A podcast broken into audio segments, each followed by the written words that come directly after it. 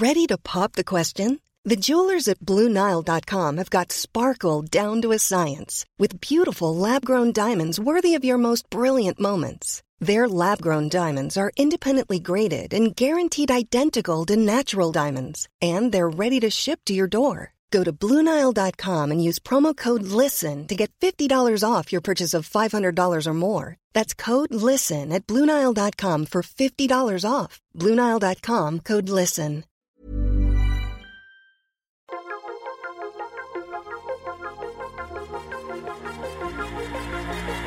Bienvenue dans le podcast Biomécanique.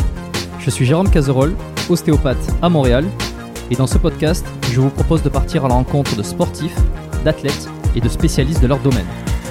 Pour mieux comprendre la mécanique du corps et de l'esprit, pour vous aider à être plus performant au quotidien et surtout en meilleure santé.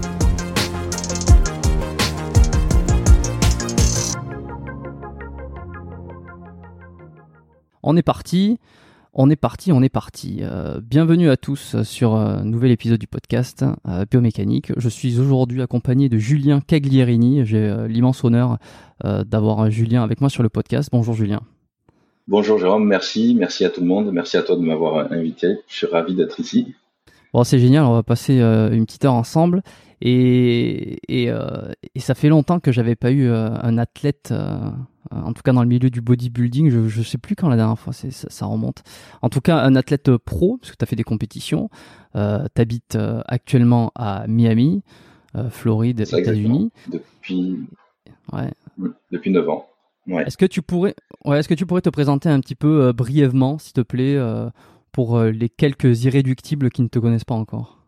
Bah écoute, euh, moi je suis donc Julien Cagliarini, je suis euh, né à Avignon, donc euh, petite ville en France. J'ai fait toutes mes études à Montpellier jusqu'au master STAPS.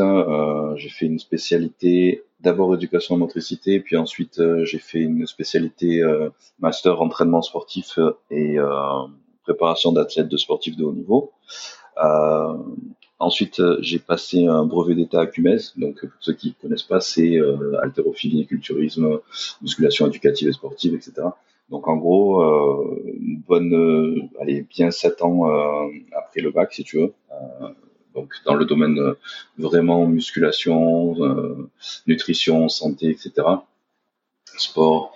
donc, ça a été vraiment toute ma vie. et j'ai commencé mes premières compétitions en 2000 2005 aux alentours euh, en France toujours. Et euh, première compétition de bodybuilding à l'époque, il y avait que la catégorie bodybuilding. Euh, donc j'avais fait mes, mes, premières compétitions. donc ça a été assez difficile parce que je m'y connaissais pas encore assez à l'époque en termes de nutrition, de diète, etc. Donc ça a été vraiment très très très dur.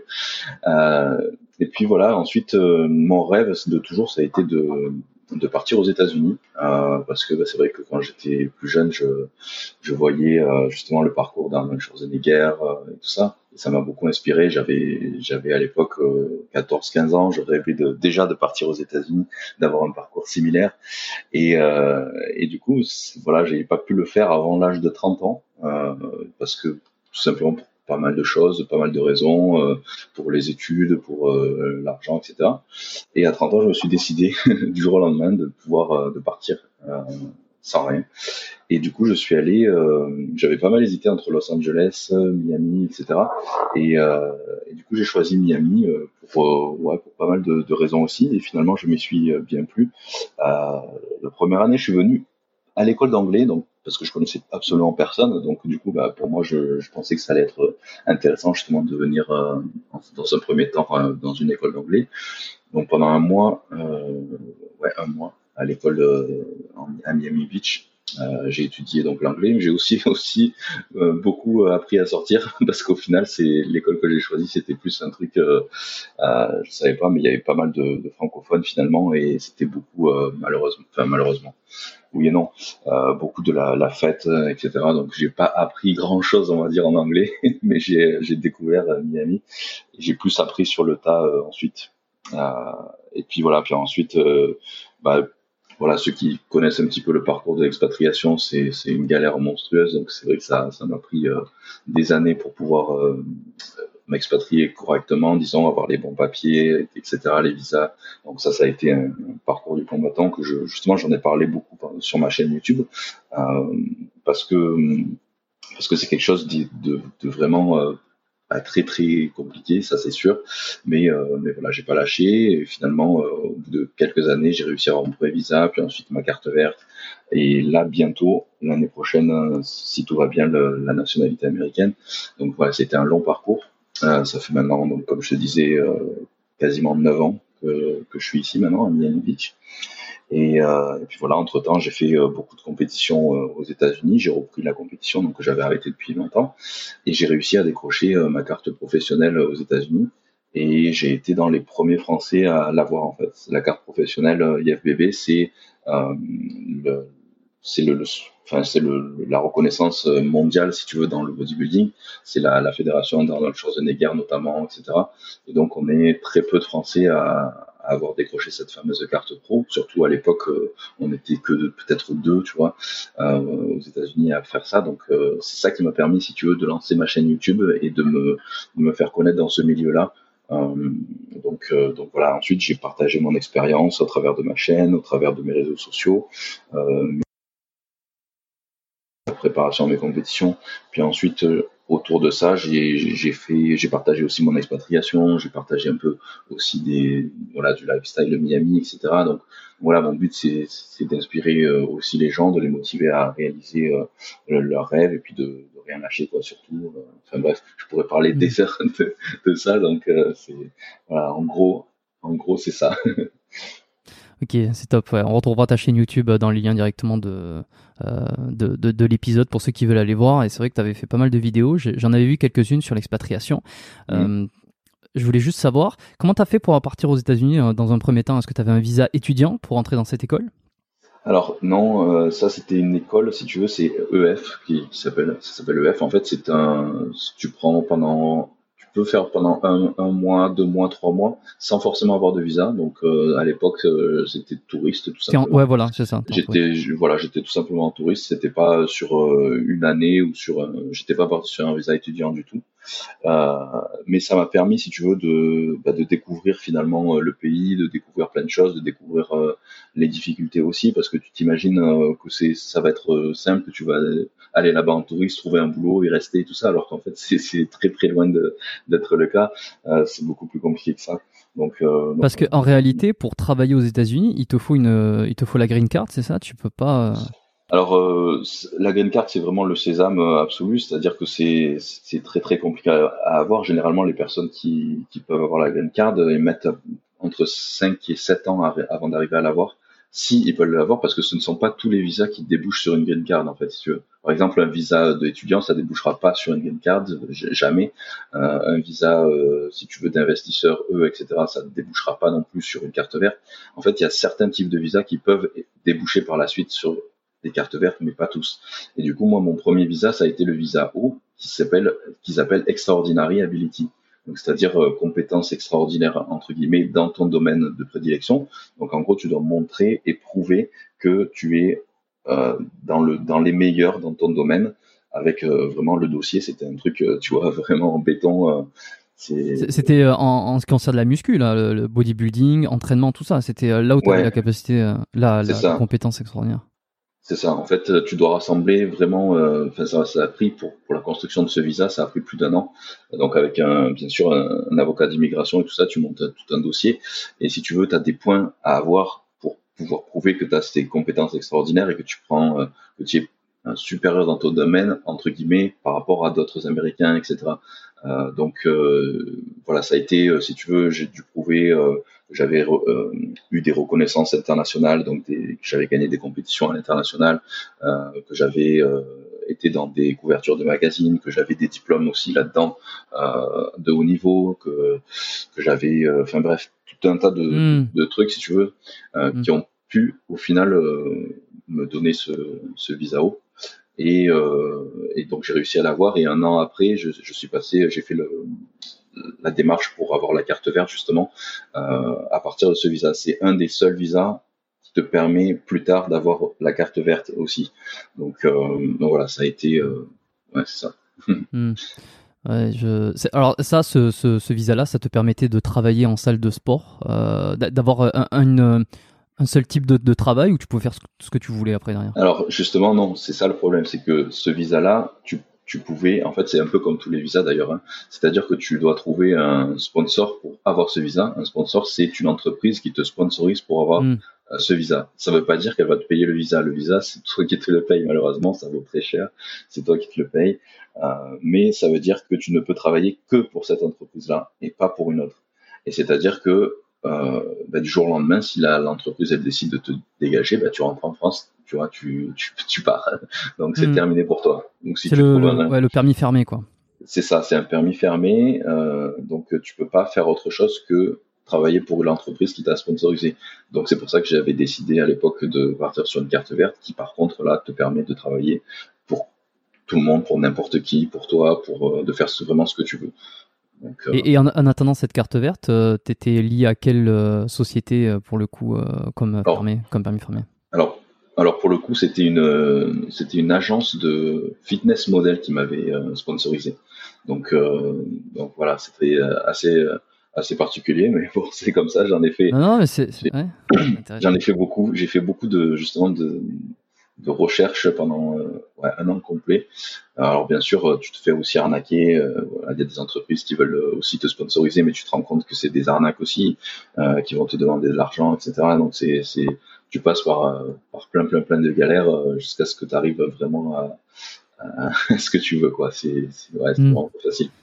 Ouais, je vois, je vois, je vois. Et ensuite, euh, pendant que tu attends la carte, euh, la green card, en plus, tu te demandes, bah, comme tu disais, quoi, tu as un peu peur de est-ce que tu vas sauter ou pas à un moment donné. Mm. Donc, euh, c'est ça. Et, ça me fait penser un peu. Le, système ressemble à celui d'ici. c'est un peu pareil au Canada, ouais.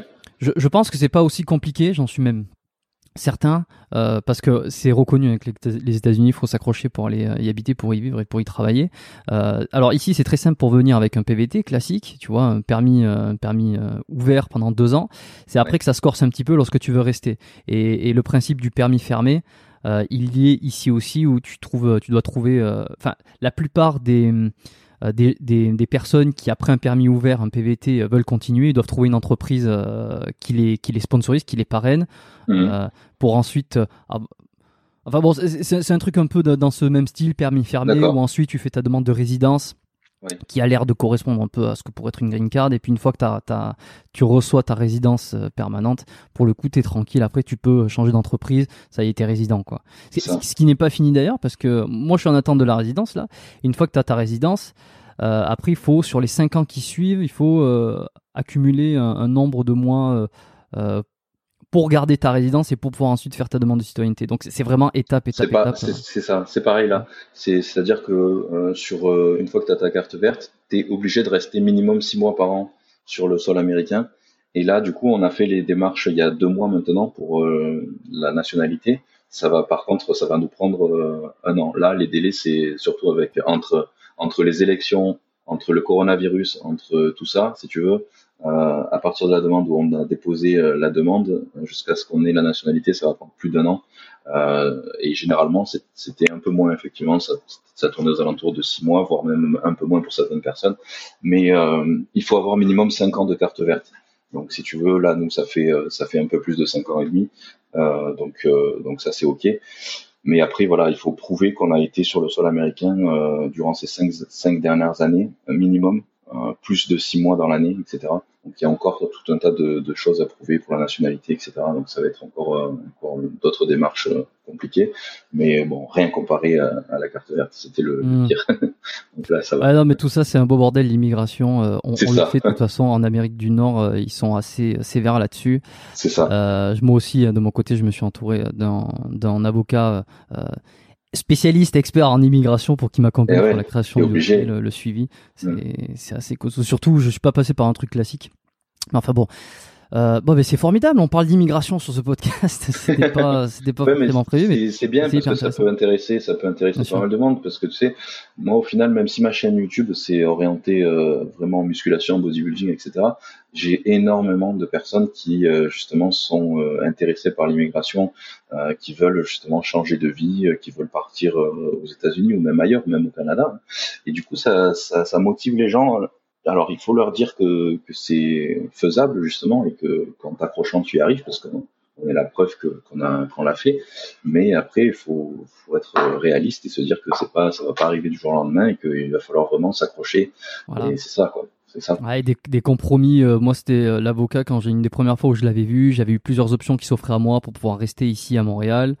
Euh, et il m'avait dit clairement, voilà, c'est l'immigration, c'est euh, une question de compromis aussi. C'est qu'est-ce que tu es prêt à, à, à, mettre de côté, qu'est-ce que tu es prêt, enfin, financièrement oui, mais pas que financièrement, qu'est-ce que tu es prêt à, à, renoncer d'un côté? Il faut que tu sois patient.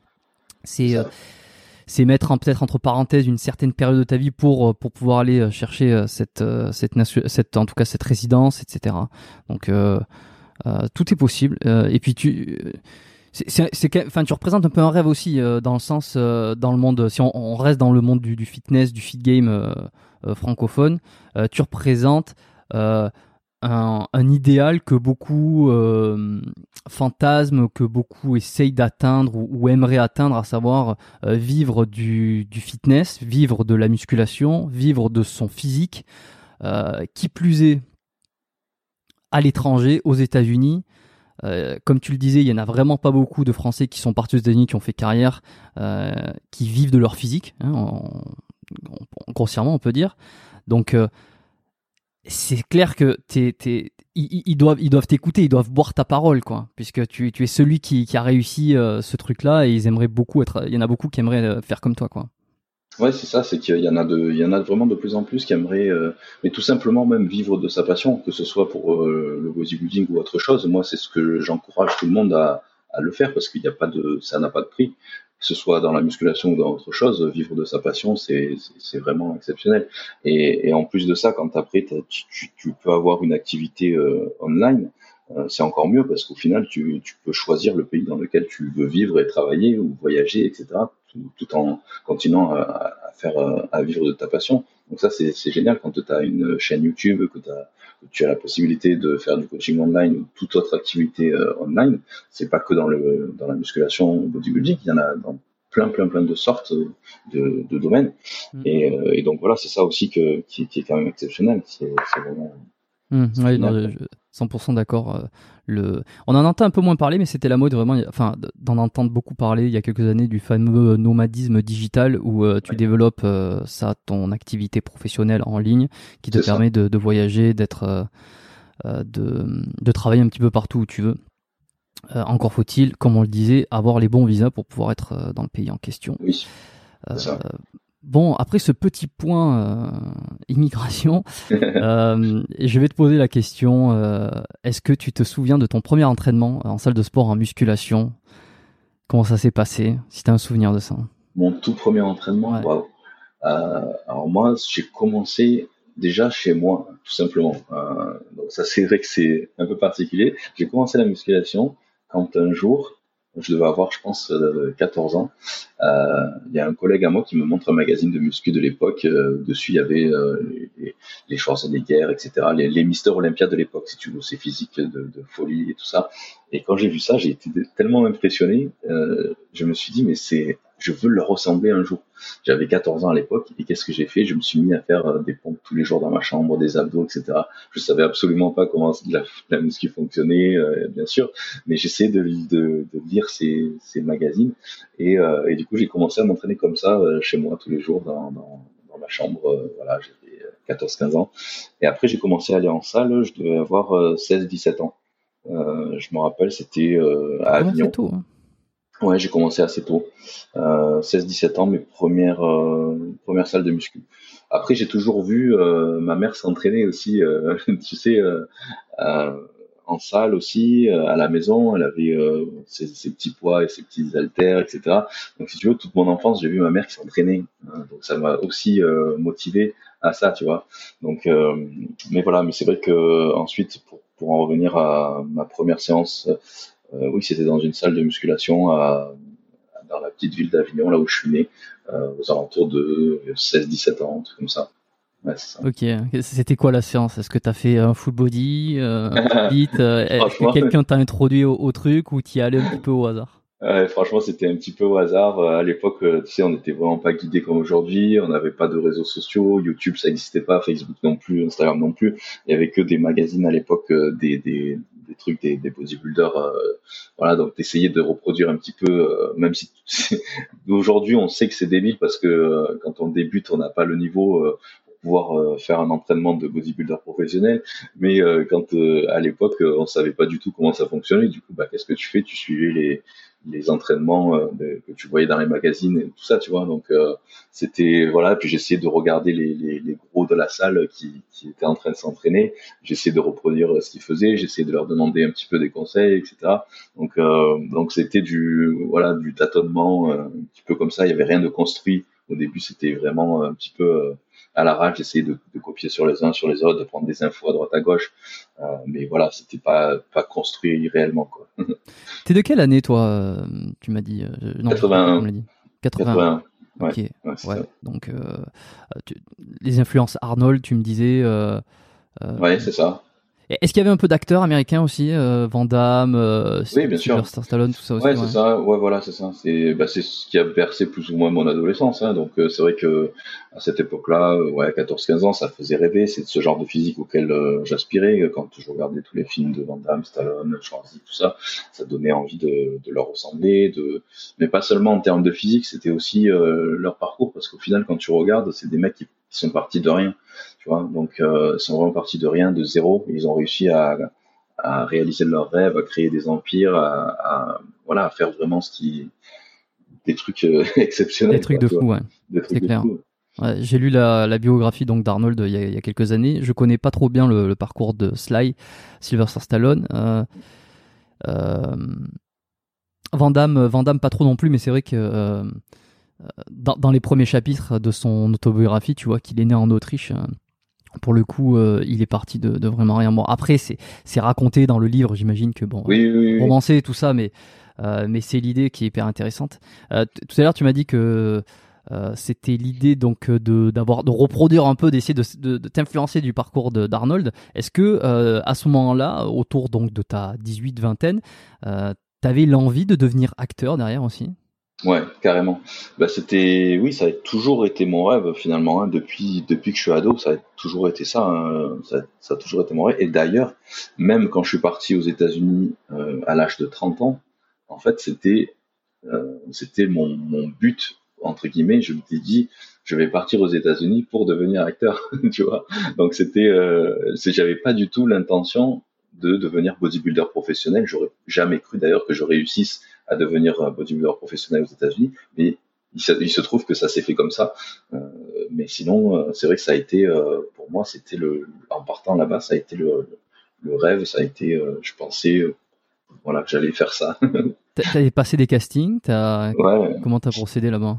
Ouais, bien sûr. Euh, bah déjà, j'avais fait pas mal de casting en France. J'avais fait quelques quelques films, quelques courts métrages, quelques apparitions dans, dans certains films, etc. Euh, donc ça m'avait vraiment beaucoup plu de, de toucher ce, ce milieu-là. Et, euh, et, ensuite aux États-Unis, j'avais euh, j'avais recherché aussi quelques écoles d'acting. J'avais testé un petit peu. J'avais fait des quelques castings et tout ça.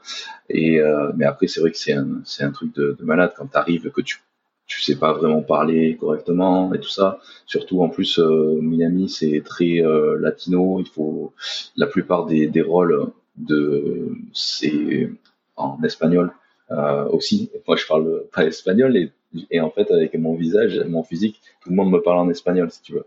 Donc ils s'attendent à ce que je parle espagnol. Euh, donc c'est vraiment assez compliqué quoi. Donc euh, c'est vrai que c'est quelque chose de, vraiment euh, assez fermé et, et Los Angeles c'est encore pire. C'est saturé c'est vraiment saturé. J'ai des des potes qui sont partis là-bas il y a plus de 20 ans maintenant, et le problème c'est qu'ils en sont toujours au même stade. Malheureusement, ils n'ont pas réussi encore à évoluer, même 20 ans après. Donc tu te dis à un moment donné, il faut être raisonnable, il faut faut voir euh, les opportunités que tu peux avoir ailleurs et pas forcément te focaliser sur un truc qui peut-être ne marchera jamais de ta vie. C'est donc du coup c'est pour ça que je me suis euh, orienté vers les, les, compétitions bodybuilding et je me suis dit bah, Arnold est devenu bodybuilder professionnel aux États-Unis je vais je vais faire d'abord procéder par étapes et faire comme lui et puis peut-être qu'un jour après euh, je serai acteur on verra j'en sais rien et euh, franchement à l'époque je pensais pas pas du tout pouvoir devenir professionnel, surtout là où c'est le pays du, du, culte du corps, où c'est là où il y a vraiment les meilleurs en termes de bodybuilder, etc.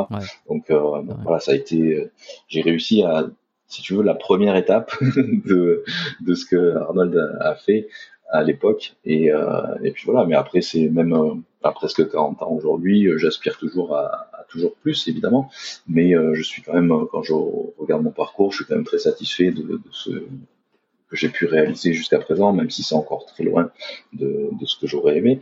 Euh, mais, mais voilà, c'est la vie qui continue comme mmh, ça. Ouais, non, mais les choses changent. Tu parles du culte du corps euh, aux États-Unis, effectivement, euh, surtout dans, en, Floride. Là, ça me rappelle un bouquin, un super bouquin que j'ai lu l'année dernière, euh, d'un de mes auteurs préférés, Irvin Welsh. Je, je sais pas si tu si tu connais euh, l'auteur. Hein. c'est c'est un auteur écossais qui a écrit le livre. C'est les, les quelque chose, les sœurs siamo les sœurs siamoises. Je, je sais plus exactement, mais ça se passe en Floride, à Miami, et c'est assez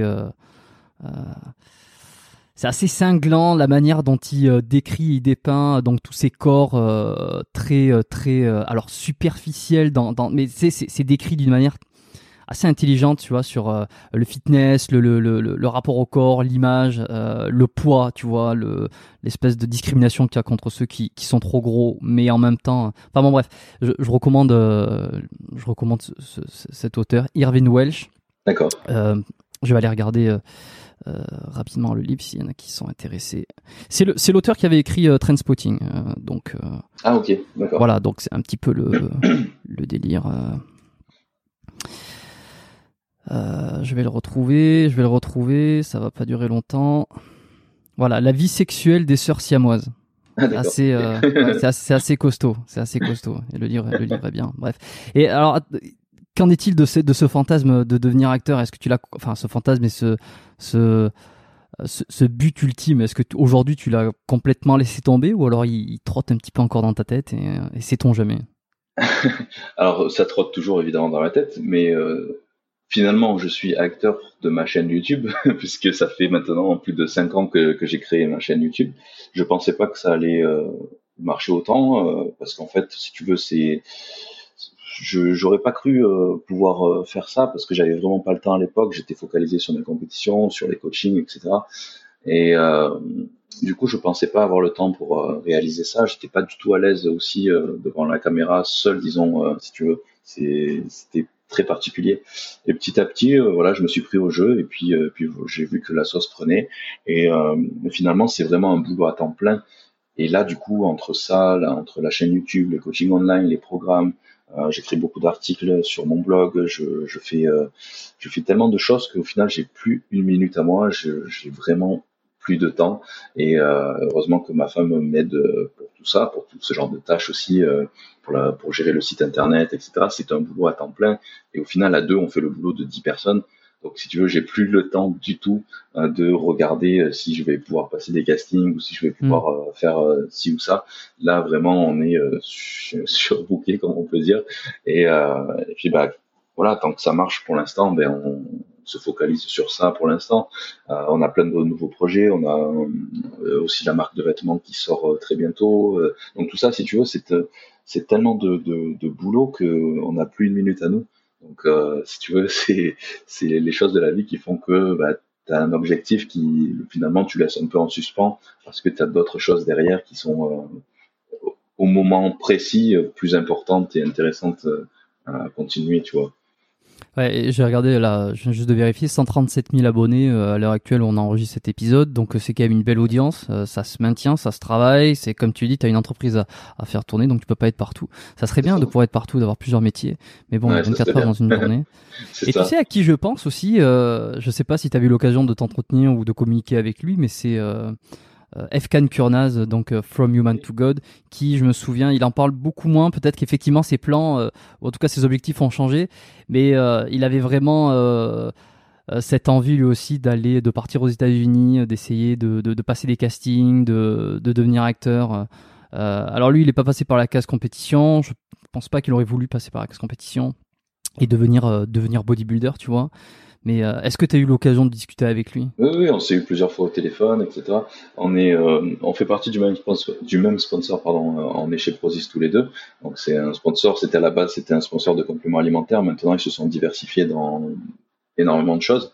Et c'est, ils veulent devenir le une sorte d'Amazon si tu veux. Donc euh, c'est c'est c'est vraiment ça c'est en train d'exploser en ce moment, c'est c'est énorme. Et euh, donc si tu veux, c'est par rapport à ce sponsor qu'on s'est euh, disons plus ou moins euh, connu entre guillemets. Donc lui a sa chaîne YouTube aussi évidemment. Euh, on voulait faire des collaborations ensemble, mais il se trouve que c'est vrai que c'est un peu compliqué en, pendant cette période. En plus, on peut pas vraiment voyager comme on voudrait, etc. Donc c'est voilà, c'est compliqué. On devait se faire une collaboration là voilà, mais on n'a pas pu malheureusement. Mais ça, ça viendra. Mais, euh, mais en tout cas, oui, il m'avait appelé euh, quelques fois, on avait pas mal discuté. C'est vrai que lui, il était venu aussi aux États-Unis euh, quelques fois, il avait tourné pas mal de vidéos aussi. Euh, donc, si tu veux, pareil, lui, sa chaîne, elle a, elle a explosé. Euh, il a fait, il a fait beaucoup aussi de vlogs aux États-Unis, au Japon aussi. Il est parti, il est parti là-bas. Il a fait des trucs sympas. Ouais. donc voilà, chacun a un petit peu son, son, son parcours, si tu veux. Euh, ça reste toujours, euh, on est finalement, euh, voilà, on est finalement acteurs de, tous les deux de notre chaîne YouTube, quoi. C'est, c'est, comme ça.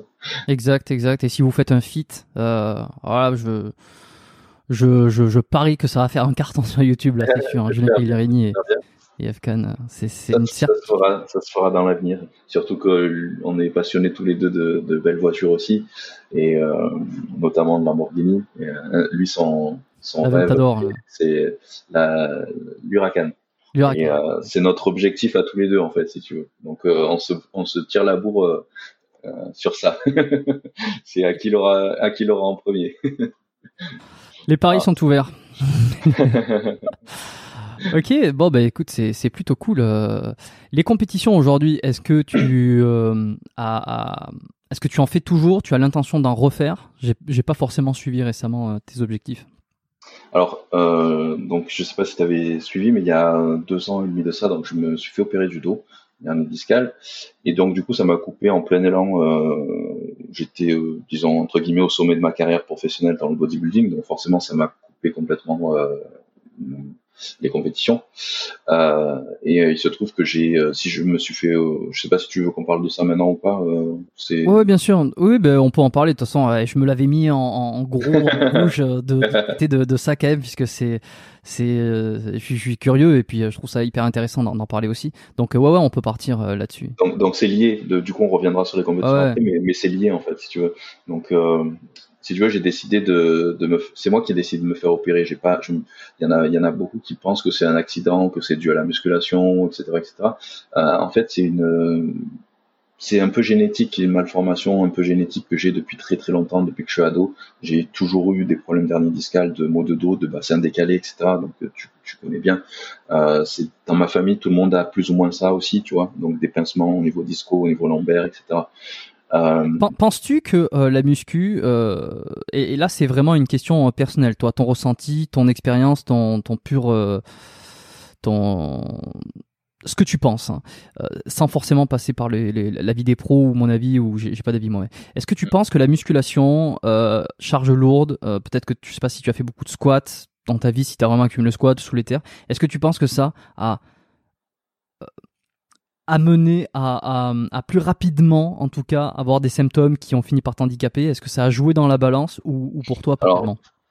Moi, je dirais même que c'est plutôt l'inverse. C'est plutôt ce qui m'a permis de retarder jusqu'à mes, mes 36, c'est, attends, je dis 37, 36 ans. Je me suis opéré à 36 ans. Donc, si tu veux, ça m'a, ça m'a retardé de 20 ans l'opération. Parce que déjà, à l'époque, à 16 ans, donc à 16 ans, j'avais pas commencé réellement, j'allais tout juste en salle, mais je faisais pas de squat, de soulevé de terre, tout ça. D'ailleurs, j'en ai quasiment jamais fait de ma carrière, justement, de ce genre de mouvement. Parce qu'il y en a beaucoup qui ne me connaissent pas forcément et qui me disent, c'est à cause du squat lourd, du soulevé de terre lourd. Je n'en ai quasiment jamais fait parce que justement, j'avais ces pathologies-là. Okay. Donc, je, je voulais pas me détruire, si tu veux, plus que ce que j'avais déjà. Donc, si tu veux, ces hernies étaient déjà présentes à l'époque, déjà quand j'étais ado. Donc, je voulais pas, je savais que si j'allais faire des mouvements de ce style, ça allait encore plus certainement tasser, etc. Mais je pense très honnêtement que euh, la musculation, de pratiquer de façon intelligente, c'est ce qui m'a permis d'attendre 20 ans pour me faire opérer. Donc, euh, si tu veux, ça m'a maintenu euh, une certaine euh, tonicité musculaire qui, qui, a fait que j'ai pu attendre autant de temps pour me faire opérer. Et si j'ai choisi ensuite, justement, il y a deux, ans et demi maintenant de ça que ça s'est passé, de me faire opérer, c'est parce que ensuite, par contre, j'ai enchaîné beaucoup de compétitions. Et quand on enchaîne beaucoup de compétitions en bodybuilding, tu te déshydrates énormément parce que c'est des régimes draconiens pour arriver à un pourcentage de masse grasse de l'ordre de 4-5%, ce qui est extrêmement bas. Et euh, du coup, tu dois aussi forcément déshydrater ton corps pour être le plus sec possible sur scène, voir les stries musculaires, etc. Donc au fur et à mesure de l'enchaînement des compétitions à haut niveau, ça fait que ça m'a déshydraté encore plus les disques. Donc ça m'a entraîné au final, je pense, hein, après j'ai pas d'explication, mais je pense c'est que c'est l'explication la plus logique, qui a fait qu'au bout de de deux ans non-stop de compétition, ça m'a vraiment desséché, déshydraté les disques, et ça a fait que je me bloquais euh, très souvent, si tu veux. Donc j'avais une inflammation euh, du, du nerf euh, qui se pinçait très régulièrement, et ça me faisait des d'énormes lombalgies, des douleurs sciatiques énormes, et je pouvais rester bloqué dans mon lit pendant 15 jours, si tu veux, tellement que c'était douloureux. J'ai même eu des, des fois où je suis tombé littéralement par terre. Euh, ma femme m'a ramassé et tout ça tellement ça me faisait comme une douleur, comme un poignard qu'on t'avait rentré dans le dos et que tu pouvais plus bouger euh, du tout quoi pendant 15 jours. Et du coup là, c'est là que à force d'accumuler ça, euh, ça m'a, j'avais plus, j'avais plus le choix. Alors avant l'opération, j'ai essayé justement. C'est intéressant aussi quand, quand, on en parle de tout ça. Je sais pas si, si tu as si c'est, enfin, je pense que si c'est intéressant d'en parler parce que l'opération c'était la dernière euh, option. Oui, c'est ça. Bah, c'est, toujours ça. C'est on, se fait opérer quand, euh, quand, quand, ouais, c'est, le dernier recours quoi, le dernier dernière solution. Exactement. C'était le dernier recours. Donc avant ça, j'ai testé énormément de trucs, bien sûr, et j'ai testé aussi quelque chose euh, d'assez intéressant euh, qui a fonctionné pendant une période. Euh, c'est la décompression lombaire. donc j'ai testé aux États-Unis. Donc en fait, en clinique, c'est un établissement spécialisé. C'est pas vraiment une clinique, mais c'est un établissement spécialisé. Donc c'est à Miami. J'ai fait ça pendant bien un an. Alors ça coûte très très cher. Et euh, c'est j'ai fait ça trois fois par semaine. C'était des séances à peu près de d'une heure. Donc là, on commençait par donc tout ce qui était d'abord électrostimulation, etc. Ensuite, il y avait un technique chaud, froid. Et ensuite, j'étais placé euh, donc dans cette cabine de décompression pendant plus d'une demi-heure. Donc là, j'avais un harnais, si tu veux, euh, au niveau du bassin. Et euh, si tu veux, il y avait une, tout était programmé sur euh, sur ordinateur. Donc l'angle par lequel mon bassin était tiré hmm. était tracté. Donc tout était programmé. La durée des tractions, si tu veux, la durée de pause, euh, voilà l'angle. Donc tout ça, c'était des données qui étaient rentrées dans l'ordinateur par rapport à là où était situé euh, mon hernie. Donc euh, ça m'a aidé parce qu'effectivement, j'ai ressenti un, un bien-être au fur et à mesure. Mmh. en faisant ça trois fois par semaine, ça me, ça me soulageait, ça me décoinçait, si tu veux, le nerf qui était tout le temps pincé, etc. donc ça a été quand même malgré tout efficace la, petite question que j'ai par rapport à ça, est-ce que euh, c'est euh, un soulagement qui va être euh, permanent ou qui, va, qui va surtout se faire dans les, les, heures et les jours qui suivent et ensuite finalement on revient à, bah justement, c'est là où je voulais en venir, c'est que j'ai fait ça pendant plus de six mois, voire même un peu plus à raison de trois fois par semaine. C'est un traitement qui coûte extrêmement cher. De toute façon, c'est pas remboursé même par ton assurance santé aux États-Unis, etc. On sait qu'aux États-Unis, la santé ça coûte très cher, et même quand on a une assurance, généralement, ce genre de choses c'est pas pris en charge parce que c'est très particulier, c'est pas c'est pas vraiment vital entre guillemets, donc c'est de toute façon de ta poche, etc. Donc c'est un traitement qui coûte très très cher que j'ai fait donc pendant très longtemps. Le problème, c'est qu'à partir du moment où tu arrêtes, où tu diminues, c'est terminé, ça revient à la normale. Donc si tu veux, c'est c'est c'est vraiment euh, finalement, c'est j'ai l'impression que c'est quelque chose de temporaire, ou alors que c'est quelque chose que tu dois faire toute ta vie. Donc c'est pas c'était pas une solution au final. Euh, c'est pas curatif quoi, ça va être palliatif, comme on pourrait dire. C'est ça, exactement. Et je me suis rendu compte très vite qu'en diminuant le nombre de séances et ensuite en arrêtant progressivement, au final, c'est revenu comme avant. j'avais les douleurs qui étaient revenues, les, les, pincements qui revenaient, etc. Donc, donc à un moment donné, voilà, j'avais testé tout ça. J'avais acheté aussi un Nubax, je sais pas si tu connais. C'est, tu sais, le, c'est comme une une, une, planche pour de décompression lombaire?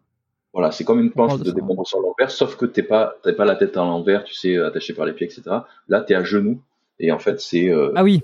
Une, je sais pas comment l'expliquer. Hein. Oui, non, non, mais euh, oui, je, je, vois, je vois ce que c'est. Euh, c'est ça, c'est effectivement, t'as le, as le corps. Ben, en gros, ça fait le, avec la gravité, ça t'aide à, à, décomprimer le dos d'une façon un peu différente. Est-ce que tu peux redonner le nom? Nubax. Alors ça, ça m'a été demandé des millions de fois sur euh, ma chaîne YouTube parce que je l'ai montré plein de fois. Alors ils ont été en rupture de stock pendant très longtemps, ça a été impossible à trouver. J'espère que tu as demandé une commission euh, sur, chaque Même pas, tu vois, pour, pour ça, pour le coup, même pas. Euh, mais puis en plus, c'est pas donné ce, cet appareil, je crois que c'est dans les 380 balles ou un truc comme ça, donc c'est pas non plus donné. Mais comparé euh, aux techniques de décompression lombaire que je faisais en, en institut, euh, ça n'a rien à voir. Donc, euh, si tu veux, ça a été ensuite j'ai testé ça. C'est vrai que c'était efficace, mais par contre l'angle, tu peux pas vraiment avoir l'angle que tu veux comme comme il y avait. donc, il suffit que que tu le fasses mal ou quoi, tu peux même te procurer d'autres douleurs au final. Donc, si tu veux, c'est pas non plus voilà, c'était c'était pas non plus quelque chose de à long terme qui pouvait me soigner. Donc ben, malheureusement, je me suis renseigné ensuite sur. Euh, ah, juste question, question bête euh, sur euh, en ce qui concerne la traction et l'étirement lombaire. Est-ce que tout ce qui est traction, enfin le fait de se suspendre à une barre fixe par exemple, oui, c'est des choses que tu as expérimentées. Bien sûr, je, pas la même je le faisais tout le temps. alors le problème, c'est que quand je me suspendais donc traction à la barre fixe, ça je le faisais souvent. Le problème, c'est que ton bassin il part légèrement comme ça en fait. En, en antéversion, ouais. En antéversion. Le mieux c'est de mettre les pieds un tout petit peu vers l'avant, peut-être sur le support pour vraiment avoir les, les lombaires qui, ça. qui, se tractent. Mais du coup, après c'est pas suffisant ou alors il faudrait un poids rajouter sur euh, sur euh, tes jambes, tu vois, en mettant tes, tes pieds sur un rebord. Mais du coup après c'est les bras qui vont lâcher euh, du coup, hmm. tu, tu, tu vois ce que je veux dire? Tout, Non, mais c'est pas pratique. C'est pas pratique. C'est vraiment pas pratique. Donc, euh, bon, je me suis renseigné sur euh, tout ce qui pouvait se faire euh, éventuellement, mais qui se pour à tout prix éviter l'opération, si tu veux. Parce que moi, je voulais vraiment pas qu'on m'ouvre, etc. je, je m'étais déjà fait opérer du genou, du, des ligaments croisés en 2005. ça avait été très très dur pour moi pour récupérer. J'avais plus d'un an, etc. J'avais des mauvaises, enfin voilà, mauvaise euh, des séquelles, etc. Donc pour moi l'opération c'était vraiment euh, c'était hors de question. Mais bon, euh, t'es arrivé à un moment donné où tu t'as plus vraiment le choix. Mais je voulais quand même voir s'il n'y avait pas des méthodes alternatives ou, moins invasives. Et j'ai trouvé qu'il existait ce qu'on appelle l'herniectomie. donc je sais pas si tu vois ce que c'est, mais c'est au lieu que ce soit une opération classique où on t'ouvre complètement, etc., où on fait vraiment une opération chirurgicale donc extrême, là c'est tu es sous un scanner, on te rentre des petites aiguilles, et en fait, euh, sous scanner, il va réussir, si tu veux, à gratter euh, la partie euh, justement de, de l'hernie et du nerf qui est tout le temps comprimé, et aspirer ensuite pour justement ne plus avoir cette, ce blocage et ce, cette inflammation, cette pression, etc. Donc j'ai trouvé que cette technique euh, me paraissait du coup euh, moins invasive et, euh, et que j'allais pouvoir, on m'avait dit que je pourrais récupérer beaucoup plus rapidement de ça, qu'au bout d'un mois je pourrais déjà à nouveau m'entraîner, voire peut-être refaire des compétitions plus tard, etc. Donc ça m'avait paru une bonne bonne technique et donc je me suis renseigné. Je voulais la personne qui avait inventé cette technique. Il se trouve que cette personne était à Nice, en France. Donc hop, je suis, euh, je suis allé en France, j'ai pris rendez-vous euh, en privé pour, euh, pour ça. Alors, j'imagine que on t'a reproché de super sonnerie. Ah, ici, d'ici. J'imagine que on t'a, enfin je sais pas, peut-être. Est-ce qu'on t'a reproché beaucoup de venir te faire soigner en France alors que tu vis aux États-Unis, que ça t'aurait coûté beaucoup plus? Est-ce que tu avais toujours la, la carte Bah oui, puisque tu es, citoyen français. donc euh... ça, il y a eu plein de choses justement sur ça, sur ma chaîne YouTube, sur mes réseaux et tout ça. Euh, sur ça, j'ai été beaucoup critiqué, etc. Alors déjà, d'une part, quand tu es expatrié aux États-Unis depuis plus de deux ans, que tu as la carte verte et tout ça, tu n'as plus droit du tout à la sécurité sociale française. Ça, les gens ne savent pas, mais c'est réellement le cas. C'est-à-dire que tu vas en France, tu payes tes soins, tu payes l'hôpital, tu payes tout. Donc ça, les gens ne, ne, le savent pas, mais c'est une réalité. Euh, aux États-Unis, vu que j'ai ma société, etc., que je travaille à mon compte, j'ai une assurance santé que je paye. Effectivement, je la paye cher. Euh, donc, si tu veux, les soins sont pris en charge par mon assurance santé. Euh, après, il y a des dépassements, il y a des franchises qui sont énormes, etc. Mais même à l'étranger, ouais. Même à l'étranger. Oui, voilà, ouais, d'accord. Euh, j'aurais pu, si tu veux, me faire opérer euh, aux États-Unis, mais par contre, ils te laissent pas le choix de l'opération euh, dans, dans, mon assurance santé. Donc, c'est-à-dire que ça va être pris en compte, en charge par mon assurance santé, mais par contre, ça va être une opération classique que je voulais surtout pas, que je voulais éviter. Donc, euh, si tu veux, c'est pour ça aussi que j'ai décidé de rentrer euh, en France et j'ai payé mon opération moi-même en privé, euh, donc à Nice. donc ça, c'est un, point à éclaircir parce que c'est vrai que j'ai eu de critiques là-dessus. c'est clair. Voilà, au moins c'est clair. et du coup, tout s'est bien passé entre guillemets jusqu'au moment où en fait donc le lendemain, euh, c'est, c'est-à-dire que c'est en, c'est en ambulatoire, hein, c'est, ça se fait en ambulatoire cette, euh, cette opération, derniectomie. Donc euh, t'es, euh, t'es réveillé, c'est pas en, c'est pas en, comment dire, en anesthésie c'est générale. c'est pas général, c'est en local. Euh, tu sens quand même. T'es, t'es anesthésié localement, mais tu sens. c'est très très douloureux. Tu sens qu'ils te rentrent les aiguilles, qu'ils viennent te trifouiller dans les lombaires. Très très douloureux. Donc tu es sous scanner et ils viennent te trifouiller dans les lombaires, t'entends les perceuses, les machins, les trucs, les aspirateurs, c'est horrible. Donc euh, ça, ok. Euh, tu sors le soir même. Donc le soir même, tu sors et déjà tu peux marcher. Donc euh, tu peux marcher, bon, doucement, à tâtons, mais voilà. et puis, au fur et à mesure, ma situation se détériore en fait de jour en de jour après jour. Attends, attends, attends, Je, je, je, je t'arrête juste une petite minute parce que euh, j'ai des petites questions et, après je vais en avoir plein, tu vois. j'ai pas envie d'en louper parce que euh, y en a une qui me vient en tête, c'est euh, avant que tu t'ailles te faire opérer ou en tout cas lorsque tu étais dans le processus de demander des informations pour aller à à, Nice, Nice, hein, c'est ça, oui, oui, te faire opérer. Est-ce que par rapport à toi, ton ton passé, ton ton passé de, de, de, bodybuilder, euh, ton activité, ton quotidien, est-ce que tu as trouvé des professionnels de santé ou tu as trouvé des gens, des, bons interlocuteurs qui comprenaient ta situation? Euh, quand, je, quand tout à l'heure je t'ai demandé si si justement tu penses que la musculation a eu un rôle dans, dans l'hernie, euh, dans, dans, le, enfin, dans l'aggravation des symptômes, etc., et tu m'as dit non, au contraire, je pense que ça m'a fait durer plus de 20 ans, est-ce que les chirurgiens ou les médecins que tu as rencontrés, est-ce qu'ils comprenaient cette situation? Est-ce qu'ils te disaient, eh ben oui, mais voilà, mais c'est à cause de, c'est à cause de ça, ou alors ils te comprenaient euh, Ça a été quoi le, le, schéma là-dedans? les, J'ai eu tous les centres de cloche, et que ce soit en France ou aux États-Unis tu, vois, tu pourrais te dire aux États-Unis, ils, seront peut-être plus compréhensifs, etc. Machin.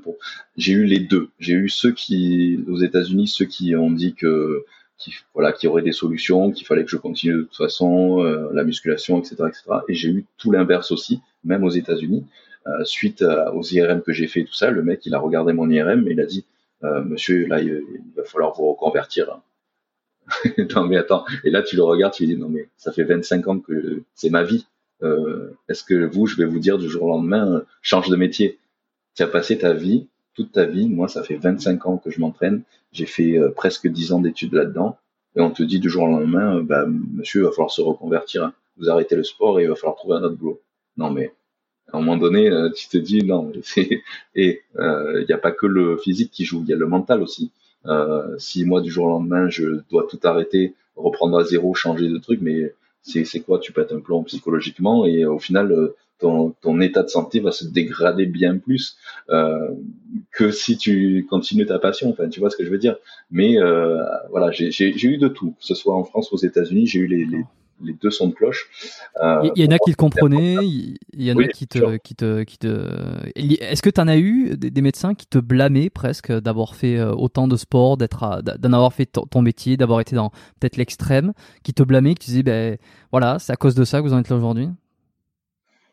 Euh, Peut-être pas jusque là parce que je pas, je pense qu'ils ils osent pas, ils ont pas certainement osé me dire ça, mais ils devaient ils voient la le bête, penser.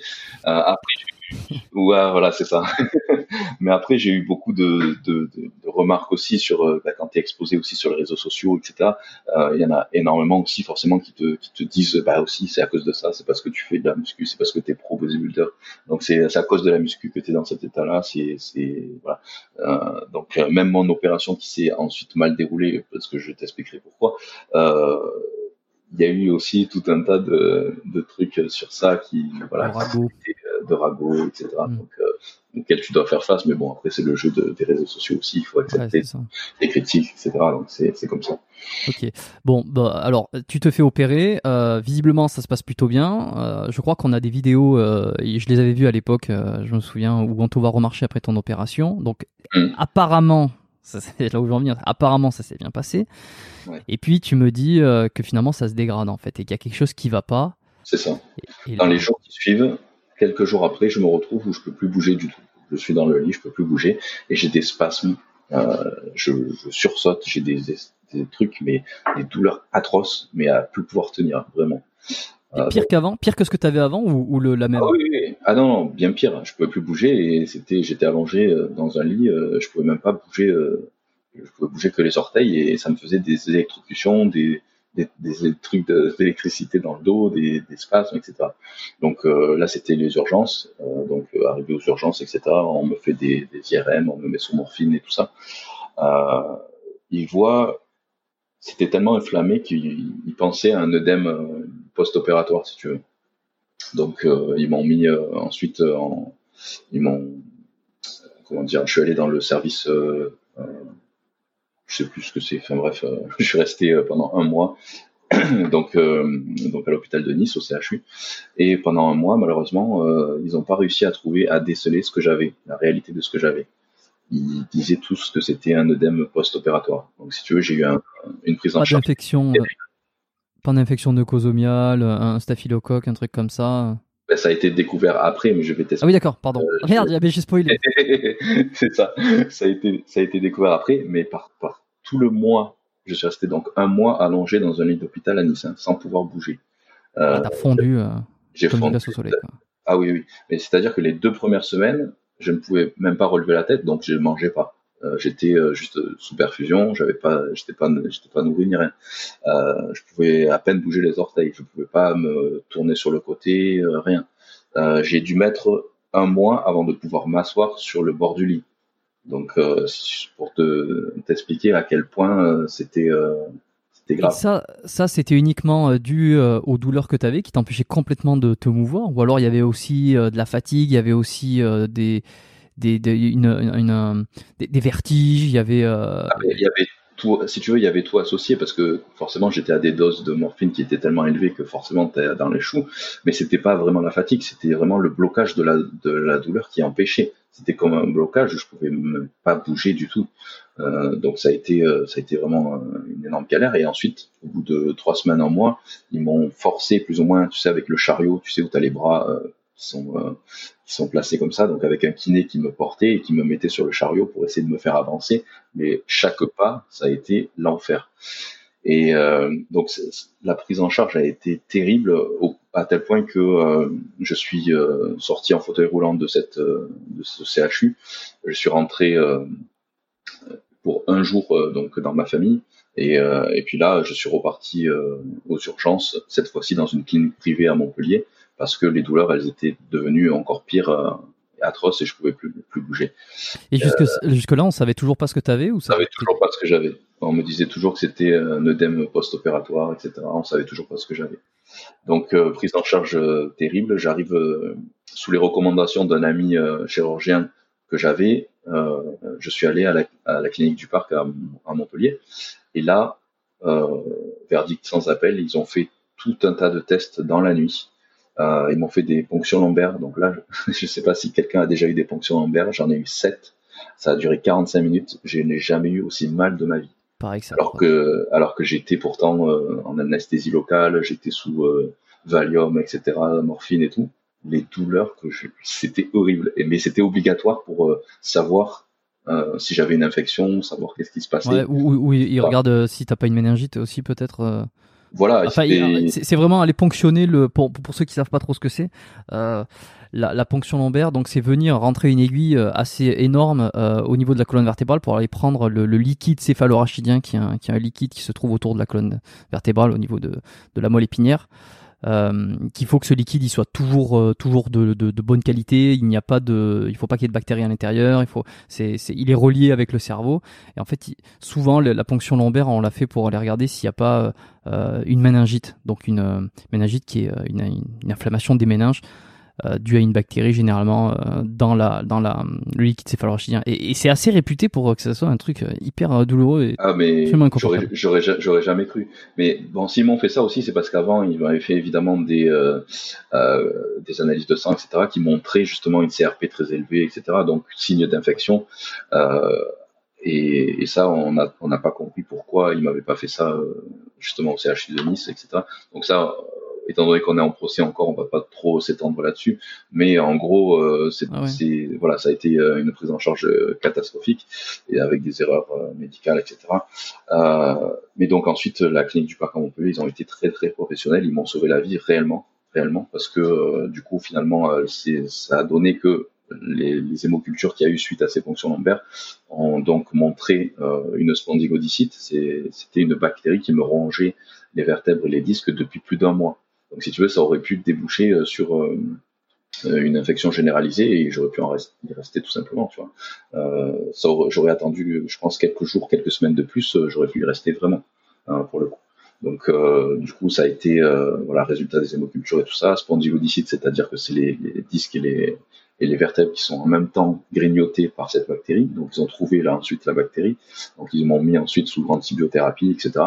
Et donc là, ça a pu, si tu veux, au fur et à mesure euh, contrôler la bactérie, la, la tuer justement et limiter les dégâts. Mais les dégâts ils étaient déjà faits. Donc si tu veux, j'ai maintenant j'ai des trous dans les vertèbres et dans les disques. Je vois, j'ai même plus de disques du tout à un, endroit. Et euh, donc, euh, voilà. Et à partir de là, j'ai pu commencer euh, ma rééducation très très lentement. Donc je suis encore resté deux mois supplémentaires donc à la clinique. Et au bout d'un mois, j'ai pu enfin me lever, faire un premier pas et avec un corset, tu sais, qui m'avait fait sur mesure, qui m'avait moulé sur mesure. Donc, euh, et puis petit à petit, c'était un pas, puis un deuxième pas, puis après, euh, avec les deux kinés de chaque côté, j'ai pu euh, commencer à faire mes, mes, premiers pas, etc. Donc ça a duré trois mois tout ça. Et voilà, ça a été. ok, est-ce que juste avant de, de, de continuer sur la rééducation et le, le retour, le, le raise, est-ce qu'on peut dire que l'opération en, tant que telle, si on si on, pense pas à, tout, à ce qui s'est passé après, euh, est-ce que ça a, une, ça a été une opération réussie? Est-ce que la fameuse technique, nouvelle technique, euh, donc qui vient qui vient découper un petit peu les, les, les, les parties qui débordent de l'hernie sans avoir une, une opération trop invasive, est-ce que ça a été un succès sur le coup?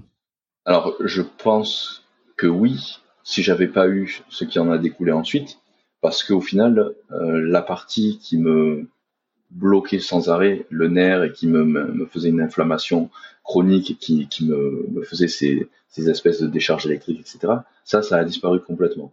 Donc je pense que l'opération en elle-même a fonctionné. Euh, maintenant, les hmm. douleurs que j'ai encore aujourd'hui, deux ans et demi après, est-ce qu'elles sont dues à l'infection que j'ai eue après? J'en sais rien, tu vois. C'est euh, je peux, je peux pas te dire. Mais forcément, c'est aussi lié parce que maintenant, j'ai, quand on regarde les IRM que j'ai fait euh, plus récemment, on voit que j'ai quasiment, euh, d'ailleurs, si ça t'intéresse, je t'enverrai les, les, photos, les, même les radios. On voit que j'ai quasiment, que le disque n'est quasiment plus, euh, plus présent. Donc, je pense que mes vertèbres sont en train de se souder, si tu veux. Ouais, voilà. Il n'y a, a, pas ce petit liseré, cet espace entre les vertèbres, il est de plus en plus. Euh, il est quasiment, quasiment, inexistant, quasiment inexistant. Donc si tu veux, je me bloque plus, j'ai plus de, j'ai plus de, voilà, de choc électrique, de trucs comme ça. Mais par contre, les douleurs sont toujours là. Donc c'est-à-dire que si je reste, euh, voilà, longtemps assis sur mon fauteuil là, je, je peux pas rester toute la journée assis sur mon bureau. Je dois tout le temps changer, toutes les heures je change d'endroit, je vais m'asseoir ailleurs, je, je, marche un peu, je, tu vois. C'est euh, la voiture, pareil, c'est horrible. Plus de plus de 30 minutes de voiture, euh, je commence à avoir des douleurs euh, vraiment importantes, etc. Donc les douleurs sont toujours là, je vis avec, euh, j'essaye de m'entraîner en trouvant des exercices qui me procurent pas plus de douleur que ça. Euh, mais voilà, mais sinon, euh, voilà pour l'histoire. Okay. ouais, je te, je te redemanderai après quelques, quelques infos de ce que tu fais en ce moment, comment tu essaies de, de, de, régulariser tout ça au niveau de ta santé. Alors, si on revient sur le moment où tu es en rééducation, donc tu es toujours à Montpellier, tu passes les, les, les semaines qui, suivent, qui suivent à être avec un kiné qui te refait faire. Déjà, déjà, il faut apprendre à remarcher, à faire des mouvements normalement avant de commencer à lever du poids. C'est ça. Toi, est-ce que tu demandes à ce moment-là quand est-ce que je pourrais relever du poids, quand est-ce que je pourrais aller à la musculation euh, T'as hâte ou tu sens que tu es pas du tout encore là? Ah non, c'est-à-dire que là, quand j'étais à cette clinique-là, c'était les docteurs me disaient à ma famille, euh, il va mettre un an pour remarcher, voir s'il remarche un jour. Euh, c'était ça. Ah oui, d'accord. Donc, donc, je sais pas si tu imagines. Et moi, j'ai refusé totalement l'idée. Donc, si tu veux, je pensais pas du tout à la muscu à ce moment-là. Mon seul objectif, c'était pouvoir remarcher. Euh, forcément, là, tu es tellement diminué. Euh, voilà, je rentrais pas dans les détails, mais quand tu es allongé sur un lit, euh, que tu peux pas bouger, que tu peux pas faire tes besoins ni rien, euh, tu imagines, c'est t'es très diminué. donc, si tu veux, c'était là, la musculation, c'était vraiment c'était le dernier des trucs qui me venaient à l'idée, quoi. Tu penses même pas euh, à soulever du poids, du euh, soulever une barre. Ah, non. non, là, c'était juste, euh, il faut absolument que je remarque. Mais si tu veux, c'est grâce à ça aussi, c'est grâce à ce mental que j'ai eu pour les compétitions, parce que les compétitions, c'est tellement difficile, les régimes, les, les entraînements, etc., que ça m'a forgé un mental qui m'a permis, je pense, de tenir pendant toute cette période et de me fixer des petits objectifs petit à petit. tu vois, à me dire, bah là, aujourd'hui, je vais réussir à m'asseoir tout seul au bord du lit. Ça paraît ridicule, mais à l'époque, c'était impossible pour moi.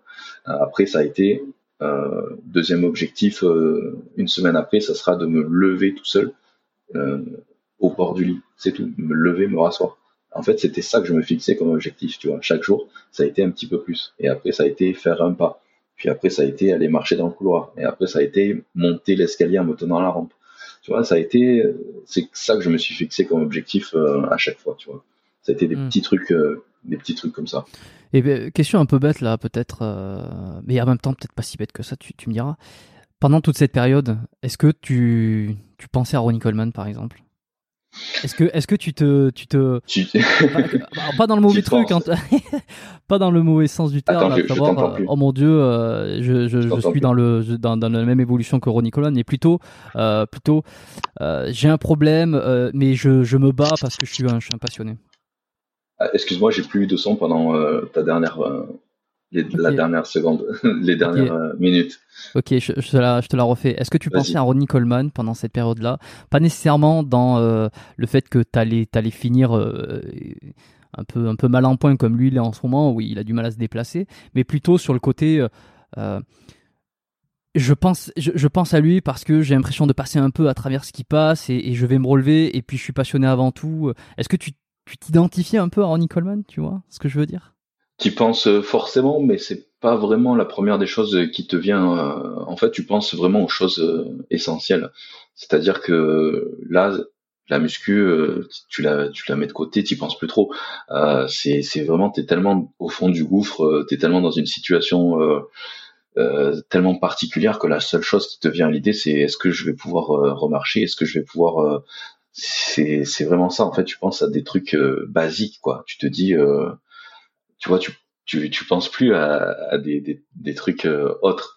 Donc si tu veux j'ai j'ai eu la chance d'avoir le soutien de ma femme tous les jours tous les jours tous les jours. C'est ça qui m'a aidé aussi à tenir le coup. Et puis et puis aussi j'ai continué à travailler c'est-à-dire que euh, moi, le problème, c'est que si je travaillais plus, je n'avais plus aucun revenu, évidemment. Donc à l'époque, euh, bah, j'ai continué à, à, faire mes coachings online sur mon sur mon ordinateur, même si j'étais euh, dans un lit d'hôpital. Je continue à faire des vidéos à l'hôpital. Donc j'ai filmé toute ma ma convalescence. au début, ma femme voulait pas du tout ça. Elle voulait pas. Elle trouvait que c'était trop intime, etc. Mais pour moi, c'était important de partager ça, justement pour inspirer les gens qui étaient dans une situation plus ou moins similaire, à leur montrer que j'allais y arriver, que j'allais arriver à, à remarcher et puis à, revenir ensuite plus tard en salle de muscu, etc., etc. Et ça a été aussi euh, une bonne thérapie pour moi de le faire, tu vois. Eh ben justement, euh, c'est ça que tu as tourné des vidéos qui étaient quand même euh, hyper intéressantes. Euh, alors intimistes, ça c'est sûr, intimistes, personnelles, mais en même temps qui ont dû inspirer beaucoup de personnes. Tu vois, je je vois ça tourne mal, retour aux urgences, je me fais opérer du dos, mon bon après il y a mon combat, le bilan, etc. Tu as documenté un peu toute la partie opération et, et, et, retour recovery, j'allais dire rééducation et, et mmh.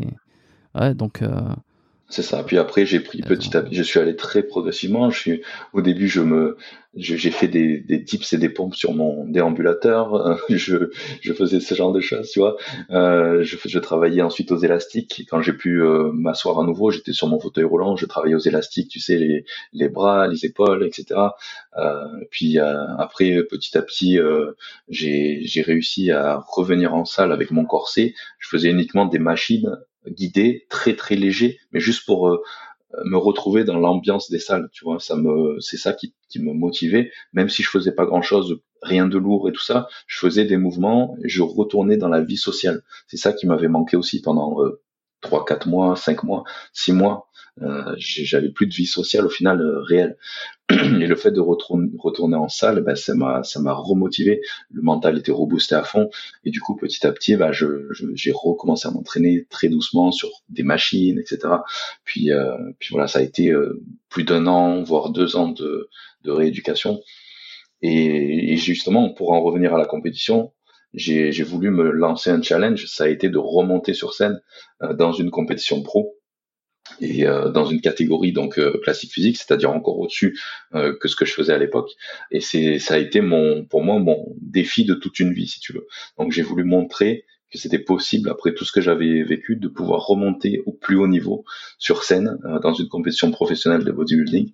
Et c'est ce que j'ai fait du coup en décembre de l'année dernière, donc il y a presque un an de ça.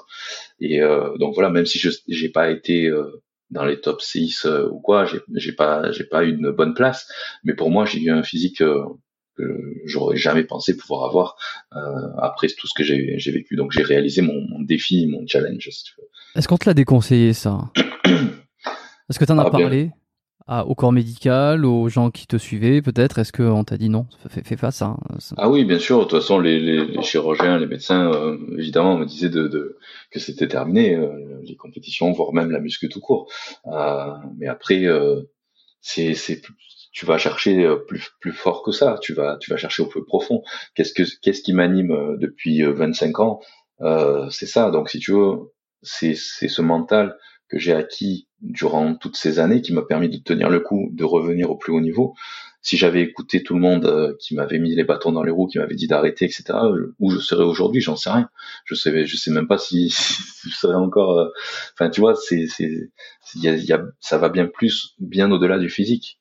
Donc, euh, j'ai fait tout en sorte de, si tu veux, de, de trouver des nouveaux exercices, des mouvements pour ne pas me faire mal, pour ne pas aggraver ma situation. Euh, et euh, c'est tout à fait possible de s'entraîner avec des hernies discales, sauf que de nos jours, les médecins préfèrent te dire ne fais rien plutôt que de te dire tu vas devoir faire ça comme ça, adapter cet exercice comme ça, parce que ça leur prendrait trop de temps. C'est du coaching personnalisé. Exactement. Et puis c'est une prise de risque aussi pour eux. Euh, ils préfèrent s'en dédouaner en te disant ne fais plus comme ça au moins. Mais alors que c'est même pas la bonne c'est pas la, meilleure façon de, se remettre en plus. On le sait maintenant de plus en plus. Et euh, en revanche, j'ai l'impression que du côté euh, du, corps des kinés, thérapeutes, on en vient de plus en plus, de plus en plus, de plus en plus sur justement sur des hernies, sur euh, sur des blessures, sur des, enfin, quand, la rééducation a été bonne évidemment, hein, mais euh, de revenir sur de l'activité, de repratiquer de l'activité le plus tôt possible, dans la mesure du, du que ça soit fait euh, correctement. c'est quelque chose qui, j'en entends de plus en plus parler. Il y a qu'à voir le, par exemple, l'épisode que j'avais enregistré avec David Ferreira, il y a quelques mois, euh, épisode euh, je ne sais pas combien, comme d'habitude, je, je n'ai pas les numéros, euh, mais David David Ferreira, je l'avais tourné pendant le premier confinement et où on parlait de la reprise de sport après une blessure. Lui, c'est un kiné, ostéo, donc qui pareil hyper partisan de reprendre, de ne pas s'arrêter de faire du sport, de reprendre le plus vite possible. Et, et alors, j'ai l'impression que pour le coup, les kinés et ostéos aussi finalement sont plus peut-être modernes tu vois, on va dire, dans cette Mm. euh, approche de, de, de, de remobiliser, de se remettre dans le mouvement le plus vite possible, d'en se remettre même dans la, euh, la, la contrainte, la contrainte maîtrisée, tu vois, on va pas te mettre une barre de 200 kilos sur le dos après, ça c'est c'est évident, mais remettre un peu de contrainte sur le dos tranquillement pour redévelopper ses adaptations et renforcer le tout. Là où peut-être le corps médical est encore un peu en, en, en, en arrière. euh, Mais parce par que les, parce que je pense que les kinés, ostéo et tout ça, ils sont vraiment sur le terrain. Et c'est- ils voient tous les jours ce qui se passe, ils voient les évolutions, etc. Donc, euh, je pense qu'ils sont plus à même de, de te recommander ce qu'il faut réellement euh, pour justement ta rééducation.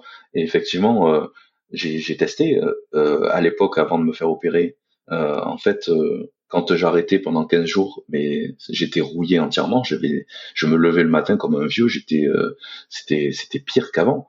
Alors que quand je continuais une activité physique, eh ben c'est, c'était, euh, j'allais mieux quoi. Tu vois, ça, ça restait toujours, euh, toujours chaud, toujours actif. j'étais pas rouillé quoi, si tu veux. Et avant ton opération, est-ce que tu avais consulté des, méde- des, euh, alors des médecins, oui évidemment, des, euh, des kinés par rapport aux douleurs que tu avais de type donc sciatique, lombalgie euh, chronique et, et, euh, assez invalidante? Est-ce que tu avais vu des, des ostéos aussi euh, aux États-Unis, en France, des chiros avant ton opération? Bien sûr, oui, j'ai Ouais. fait tout ça. Même euh, comme je te dis, dès, dès la, dès Mais tu, tu 16 m'as dit que tu avais fait beaucoup de choses. ouais. dès que j'étais euh, ado, que j'avais commencé cette douleur-là, j'avais déjà vu en France des kinés, des ostéos, etc. Euh, je faisais déjà, déjà à cette époque-là, pas mal de rééducation entre guillemets. Euh, j'avais aussi un, du coup un décalage du bassin, donc j'avais consulté aussi un podologue pour avoir des semelles, parce que si le fait d'avoir un décalage du bassin, ça te fait, ça peut te faire des pincements, disco, etc. Donc, euh, si tu veux, il y a, à partir du moment où tu as un décalage du bassin, déjà il y a plein d'exercices en musculation, comme le squat, que tu peux pas faire. Il vaut mieux l'éviter. À partir du moment où tu as un décalage du bassin, c'est quelque chose qu'il vaut mieux éviter, ou du moins des charges lourdes sur le dos. Euh, mais de nos jours, on peut tellement remplacer ce genre d'exercice. Il y a tellement de machines ou d'autres exercices qui peuvent te permettre de quand même te muscler le dos et les cuisses sans pour autant te mettre des, grosses charges sur le dos que qu'il y a toujours possibilité. C'est vrai ça. Intéressant en plus l'histoire du, du de la de la podologie, podologue pour euh, pour Oui. équilibrer un petit peu tout ça. Euh, je vais faire un, prochainement un épisode avec un podologue euh, spécialisé dans le sport. Donc c'est, c'est- je suis pas un, un fin connaisseur euh, de cette activité, de ce domaine-là. Donc ça sera pour l'occasion de lui poser euh, toutes mes questions et, de, de discuter de tout ça. Euh, donc, euh, bah, ceux qui écoutent, euh, surtout abonnez-vous pour ne pas louper ce futur épisode. Je sais pas quand il sortira. Mais j'espère que et peut-être qu'il sera déjà sorti d'ailleurs parce que je sais jamais exactement dans quelle chronologie je poste les épisodes. Voilà. Et, et donc ouais donc podologie intéressant.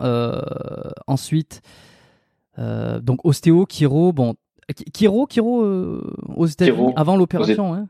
Euh, avant et après. Euh, après, j'étais plus. Après, j'ai été vraiment avec des, des pincettes, hein, parce que c'est vrai que durant. après mon opération, j'ai fait plutôt du deep tissu massage. Euh, je sais pas si en France c'est pas trop encore euh, développé. Hein. Non. C'est c'est vraiment pas trop développé. Euh, Alors on ça peut m'a il y a- ça m'a fait du bien. c'est en train de monter. euh, c'est le deep tissu. Ils utilisent beaucoup le, la, la méthode du scrapping. Alors il y a plusieurs appellations. Alors, il y a le scrapping, le gua sha, le bon, il y a plusieurs noms selon le, le, le truc qu'on utilise et puis la, la méthode. Mais Ouais. c'est vraiment aller euh, travailler euh, le, les adhérences entre le muscle, le fascia. On t'avait posté une vidéo euh, qui avait une super vignette où on te voyait le dos rouge et en fait ta C'est ça. seule envie c'est de cliquer dessus pour savoir ce qui se passe. Plus, Exactement. il y avait- un titre qui était exceptionnel donc euh, je pense que c'est une des vidéos qui a, qui a, Il a qui a très, très bien marché. Oui, très bien marché ça. c'est vrai.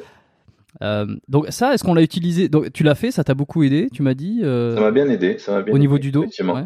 Ouais, pas seulement euh, au bas du dos, parce que du coup, il, il, il y allait à, à tâtons, hein, parce que justement, après une opération, tu vas pas faire n'importe quoi. Mais même au niveau de, des cervicales, au niveau des trapèzes et tout ça, tu sais, on est beaucoup quand même vachement tendu. Surtout moi, je suis assez tendu au niveau des, des trapèzes cervicales et tout ça. Euh, pour ça, ça m'a beaucoup aidé aussi. T'as as aussi un petit décalage aussi au niveau des, souvent des épaules, parce que quand t'as le décalage du bassin, au final, il y a tout qui se décale après, tu vois. Tu Donc, euh, Mm. tu rattrapes en haut. Du coup, tu te rends compte que t'as des, une épaule parfois plus haute que l'autre dans certains exercices, etc. Et, euh, et quand tu fais du bodybuilding, tu dois être symétrique dans les compétitions. Et euh, tu dois avoir un corps parfaitement symétrique. Tu dois pas, ouais, ouais, tu dois paraître, Donc, euh, paraître le plus possible. C'est ça. Donc, euh, pour être équilibré, il faut que ton corps soit équilibré à l'intérieur aussi. Donc, euh, c'est tout un, un tas de, de, trucs qui permettent mm. d'aider à ça, quoi. Mm, c'est ça, ouais. J'en profite. Euh, je vais, ben, je fais de l'autopromo sur ce podcast parce que j'y pense et puis je pense que ça peut intéresser les auditeurs aussi. Qu'on l'aime ou qu'on l'aime pas, c'est pas le souci. Mais dans les débuts du podcast, j'avais reçu Maître Cal, qui notamment avait discuté de lui, qui voyait un kiné, un ostéo, et quand il avait fait ses premières compétitions, ça l'avait aidé à, ouvrir le dos, à prendre conscience un petit peu de certains muscles pour élargir le dos sur, certaines postures, etc. Donc euh, c'est dans les premiers épisodes, vous pouvez l'écouter, c'est intéressant. Puis je passe euh, le bonjour aussi à, Olivier Bollier, euh, qui, s'il y a des thérapeutes, des ostéos, kinés qui m'écoutent en ce moment, il a fait une formation sur le scrapping, une formation en ligne, donc vous pouvez aller regarder, c'est ça sera toujours hyper intéressant. quand on parle de scrapping, voilà, qui, on en avait discuté dans le, le podcast, parce que je l'avais reçu aussi, Olivier Bollier. On avait, on avait parlé de préparation physique. Et, euh, et donc euh, le scrapping, voilà, scrapping, deep tissu, euh, gua sha. Est-ce qu'il y a d'autres choses que tu as fait de la masso classique, massothérapie? Oui, classique, oui, ça, ça oui, massage classique, etc. Ça j'ai fait. Récemment, j'ai fait cryothérapie aussi. j'ai testé il y a pas longtemps. cryothérapie, corps entier et localisé. Euh, localisé, j'ai trouvé que c'était bien plus efficace. Euh, donc, euh, c'est-à-dire que bon, cryothérapie, pour ceux qui connaissent pas, c'est euh, j'étais à 100, moins 180 degrés, un truc comme ça, pendant 3 minutes, donc dans un caisson. Donc c'est assez particulier. Hein. C'est c'est vraiment. Euh, hmm, j'ai jamais fait. C'est une c'est une expérience euh, assez particulière, mais mais c'est vrai que c'est ça fait du bien. Et ensuite. Du coup, j'ai testé la cryothérapie localisée, donc là sur justement la, la, la zone de, de, mes hernies discales. Et là, effectivement, euh, c'est quand même quelque chose d'assez remarquable hein, en termes de, de, euh, soulagement de la douleur, de bienfait. vraiment. Bon, je suis désolé Julien, mais tu m'y pousses. Je suis obligé de refaire une, une auto-promo parce que podcast, je l'ai sous le truc, podcast 21 avec Steve Compagnon où on avait discuté de toutes les méthodes de récupération, justement, du, notamment du sportif. On avait parlé de cryo, on avait parlé de cryo corps entier localisé de plein d'autres trucs. Euh, donc euh, je pense que si, si, si vous l'avez pas écouté, euh, allez l'écouter. David Ferreira que je parlais tout à l'heure sur comment reprendre le sport après une blessure, c'est l'épisode 23. Et, et, et avec, avec Maître Cal, c'est l'épisode 11. Voilà, je pense que je ne... Olivier Bollier, mais celui-là vous le trouverez tout seul, je suis sûr. voilà, je parlerai plus d'épisodes, d'autres épisodes du podcast aujourd'hui. Je pense que c'est bon, j'ai assez fait le tour. Euh, par contre, là où on n'a pas fait le tour, enfin si, on a quand même fait un bon tour là sur euh, sur la, réhabilitation de cette hernie. Mais ce que je voudrais savoir, c'est qu'est-ce que tu fais toi aujourd'hui au quotidien, un petit peu euh, tous les jours, pour maintenir ta santé du dos, ta santé en général? C'est quoi tes actions privilégiées? Alors moi j'ai toujours plus ou moins le même rituel, hein, c'est-à-dire que je vais toujours tous les jours à la salle de sport le matin généralement. Je fais toujours un peu de Nubax aussi, je l'ai toujours, hein, donc euh, je continue à le faire euh, régulièrement, un peu tous les jours, mais pas longtemps, quelques secondes à chaque fois, tu vois, pour euh, continuer d'étirer. je fais quelques étirements, je fais pas mal de cardio. Là, j'essaye maintenant de reperdre un peu de poids aussi, parce que maintenant que je fais plus de compétition, ça sert à rien que je reste à 95 ou plus de kilos, donc au moins au moins on aura du poids, au moins ben forcément on a de pression sur les le peu de disques qui me reste. Donc si tu veux, mon objectif là, c'est de redescendre en dessous des 90 kilos pour euh, voilà pour pour être plus athlétique et puis euh, ressentir peut-être moins les pressions. Euh, donc je continue à m'entraîner 6 jours sur 7 toujours musculation, mais sans chercher justement à faire des mouvements qui me, me rappelleraient à l'ordre ou quoi. Donc là, je travaille beaucoup sur machine. J'essaye de travailler plus en tension continue, euh, moins lourd, mais par contre en ressentant bien plus euh, chaque groupe musculaire, donc plus lentement, euh, en marquant bien les contractions, les temps de contraction, etc. cardio, ça je te l'ai dit, je continue le Nubax. J'ai aussi des pommades de pommades de CBD, donc que ici je me suis fait prescrire depuis mon opération du dos. En fait, j'en ai, ai pas parlé, mais c'est vrai que quand tu as des doses de morphine de l'espace pendant plus de six mois, voire un an, et que du jour au lendemain, tu dois t'arrêter, euh, c'est euh, catastrophique. Euh, ça, j'en ai pas parlé. C'est vrai, ouais, ouais. catastrophique. Ah non, mais je te dis pas, ça, ça a été. Ah ben, t'es un véritable drogué en manque. C'est-à-dire que euh, j'avais arrêté pourtant très doucement. Hein. J'avais fait, euh, tu sais, par étapes, euh, en diminuant les doses, etc., etc. C'est-à-dire que le jour où j'ai commencé à vraiment diminuer, voire arrêter, je ne dormais plus de la nuit et j'avais des spasmes musculaires toutes les nuits. Mon corps sursautait tout seul. Euh, mon dos sursautait, ça faisait des, des spasmes. Et euh, ça a été comme un, comme un espèce de drogué en manque. Euh, donc très très bizarre. Euh, et pour surmonter ça, euh, je me suis fait prescrire donc la marijuana thérapeutique en Floride qui, qui, qui n'est pas en vente libre comme en Californie, mais qui se voilà, il se fait ici c'est tu dois te le faire prescrire par un docteur donc tu, lui, tu, tu, discutes avec lui, je lui ai montré bien sûr tout mon parcours, mes, mes IRM, etc. Et donc euh, donc c'est ce qu'ils m'ont prescrit, donc c'est-à-dire à la fois des, des gouttes euh, c'est pas que du CBD, hein, c'est certains, c'est avec, euh, c'est le complexe CBD et THC euh, qui en France n'est pas encore autorisé. Je pense que ça le sera d'ici 5 ans, mais pour l'instant on n'est pas encore prêt, je pense, hein, en France à ça. Mmh. Euh, mais il se trouve que j'ai essayé les deux, euh, uniquement CBD mais ça fonctionne pas autant. En fait, il faut quand même malgré tout les deux molécules pour que ça fonctionne euh, réellement. Euh, et du coup, après, il y a des pourcentages évidemment qui sont différents selon le moment de la journée, hein, parce que forcément, euh, si, si, tu veux euh, être productif, pouvoir continuer à t'entraîner correctement et, et, pas être bloqué sur ton ordinateur sans bouger, tu peux pas avoir des, des quantités de THC qui sont énormes. voilà, donc du coup, c'est il y a des, des pourcentages. Et moi, je le, je le prenais surtout pour la nuit, du coup, avant de me coucher, donc sous forme de coude sous la langue. Et ça m'a permis de me calmer mes spasmes et de pouvoir euh, redormir à nouveau, calmer un peu les douleurs aussi. Et euh, associer à ça, euh, une pommade justement à base à la fois de CBD et un petit peu de THC aussi, qui te calme justement la douleur de façon localisée et qui ensuite t'apaise, apaise tes spasmes, etc. et du coup, ça m'a vraiment aidé à faire la transition euh, justement avec tous ces cachets de morphine et, et, d'autres associés que j'ai eu pendant des mois et des mois. Euh, donc ça m'a beaucoup aidé et euh, je continue même aujourd'hui un petit peu encore.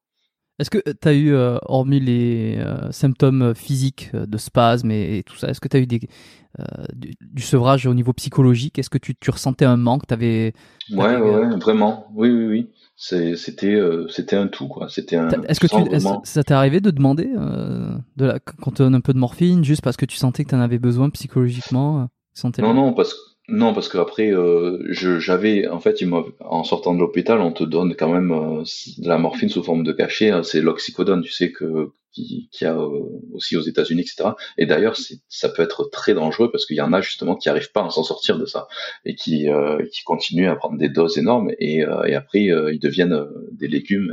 Enfin bref, et je savais que c'était quelque chose qu'il fallait que je me sorte le plus rapidement possible de ça.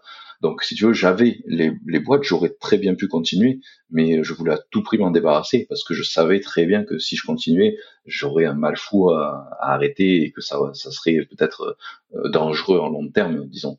Donc, si tu veux, euh, j'aurais pu euh, avoir la possibilité, c'était la, la, la, façon la plus facile de se dire, ben c'est bon, ça va calmer de suite la douleur, je vais pouvoir dormir, ou tu vois.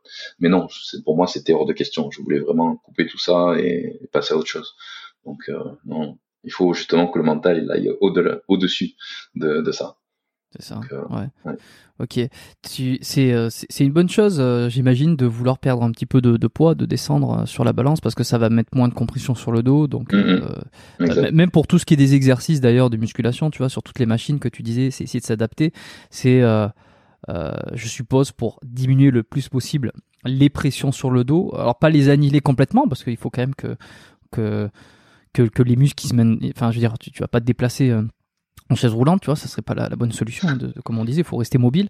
Mais, euh, mais de perdre un petit peu de poids, est-ce que tu t'as pas. Euh, est-ce que c'est difficile psychologiquement pour toi qui a toujours été. Euh, bah, qui a en hein, différents, différents, poids, différents, différents gabarits, on va dire, mais est-ce que c'est pas psychologiquement difficile de dire je vais redescendre, je vais perdre du muscle et je vais paraître moins balèze, tu vois? Alors, si, tu, alors si tu veux, c'est moi ce qui est le plus euh, difficile entre guillemets, c'est de te dire, euh, moi mon rêve ça a été de participer au Mister Olympia. Le Mister Olympia c'est la compétition la plus prestigieuse au monde de bodybuilding qui se passe à Las Vegas euh, chaque année, dans laquelle justement Arnold Schwarzenegger à l'époque euh, a fini premier et s'est fait connaître justement pour ses films, etc., etc. Et moi ça a été vraiment mon objectif, si tu veux, ultime de pouvoir participer, me qualifier à cette compétition-là. Et pour pouvoir me qualifier à ça, il faut gagner une compétition pro ce qui est très très difficile parce que tous les pros forcément veulent participer à ça, veulent se qualifier. Du coup, les, mecs du monde entier qui sont pros sont capables de concourir tous les mois pour pouvoir espérer décrocher cette qualification. Donc ça veut dire que là, tu, commences à, réfléchir à tout ça, tu te dis, est-ce que vraiment ça vaut le coup que je, je concours tous les mois Donc ça veut dire que je fasse une sèche à l'année finalement, que je continue à mettre mon corps à rude épreuve, etc. tout le temps à presque 40 ans pour peut-être, peut-être dans l'hypothèse de décrocher cette qualification pour ce fameux Mister Olympia, mais pourquoi au final? Tu vois? Oui, c'est ça. derrière, euh, pour derrière, qu'est-ce que ça va m'apporter de plus? Donc là, tu, tu, fais un petit peu le, le, retour sur sur ton parcours. Je me dis, je suis passé pas loin non plus avec cette opération euh, de la catastrophe. J'ai réussi à m'en sortir. J'arrive aujourd'hui à, continuer à vivre très bien et, confortablement de ma passion. J'arrive à avoir euh, une bonne communauté sur ma chaîne YouTube. J'arrive à avoir euh, un sponsor qui, vraiment m'accompagne tous les jours et, et m'aide énormément. Euh, mes clients online, etc. Une, vie très agréable. Donc, tu te dis pourquoi est-ce que je vais prendre des risques au final pour pour quelque chose qui va peut-être pas forcément apporter plus que ça. Donc après, tu vois, à un moment donné, il faut savoir poser le pour et le contre et euh, refaire un petit peu euh, euh ton parcours à l'envers et, te dire, mais quand même, euh, j'ai réussi à, à accomplir euh, pas mal de choses. Et finalement, est-ce que vraiment ça vaut le coup d'aller plus loin, tu vois, à presque 40 ans. Donc après, aujourd'hui, j'ai plus trop ce, voilà, je, je, ça me dérange pas trop de, de perdre de la masse musculaire un petit peu ou de, de c'est pas régresser, c'est s'adapter à son âge, à son temps, à ce. Donc euh, aujourd'hui, ça va, j'arrive à, j'arrive à psychologiquement à, à m'y retrouver. À gérer ça, ouais. À gérer ça. Mm. Ouais, ouais. Ok. Euh, j'ai beaucoup parlé de, bodybuilding, de fitness euh, sur ce podcast, pas tout le temps, pas à chaque épisode. Hein, J'essaye de varier quand même, euh, mais c'est un, un milieu, c'est un domaine qui, qui m'intéresse beaucoup, qui m'attire. Je suis moi-même un spectateur de pas mal de, de chaînes YouTube. Alors un peu moins maintenant. On peut pas avoir le temps de regarder toutes les vidéos et de, de tous ceux qui, qui, sont un petit peu dans le milieu. Mais je me tiens au courant, c'est un truc que j'aime beaucoup. Euh, je pratique moi-même euh, donc le, sport en salle, bon avec euh, absolument aucun objectif de compète ou quoi. C'est pas mon c'est pas mon c'est pas mon truc tu vois bon là je suis passé en street workout enfin en street workout en entraînement dehors plutôt pour essayer de, maintenir un peu tout ça essayer de s'entraîner de, se maintenir mais là où je veux en venir c'est que j'ai reçu donc des invités qui avaient qui étaient dans ce milieu là qui avaient eu des certains ont, eu des, des, carrières certains non certains sont juste des passionnés classiques euh, on voit que ça change le, milieu du fitness, du bodybuilding, alors du fit game entre guillemets, c'est un peu un mot grossier. On voit que ça évolue, on voit que l'image euh, évolue également. C'est pour ça que je te demandais si t'avais pas un petit peu de pression de perdre ce poids parce qu'il y a une course au poids, il y a une course au physique. On voit maintenant que euh, les physiques arborés sur Instagram sont absolument incroyables. Certains, en tout cas, en, tout cas ceux qu'on voit ceux qui sont visibles, tu vois, c'est toujours pareil. Et j'aime bien demander un petit peu à mes invités qui sont plus ou moins là-dedans quelle est la vision qu'ils ont du bodybuilding actuel? Est-ce que euh, c'est un milieu complètement cramé Est-ce que euh, faut plus faire confiance à personne? Est-ce que euh, est-ce que c'est devenu euh, euh, pourri quoi? Tu vois? C'est quoi ta vision du fitness Alors, actuel et du body? Le, le, bodybuilding de toute façon en France ça a toujours été très marginal et c'est pas prêt d'évoluer, c'est pas prêt de changer. Donc, si tu veux, ces dernières années, ça a pas mal évolué en justement le fait qu'il y ait de nouvelles catégories, euh, dont la catégorie men's physique dans laquelle j'ai eu ma carte pro. Donc, c'était justement pour attirer d'autres personnes qui voulaient pas forcément voir que à Olympia des physiques énormes de, de 130 ou 140 kilos euh, gonflés à l'hélium.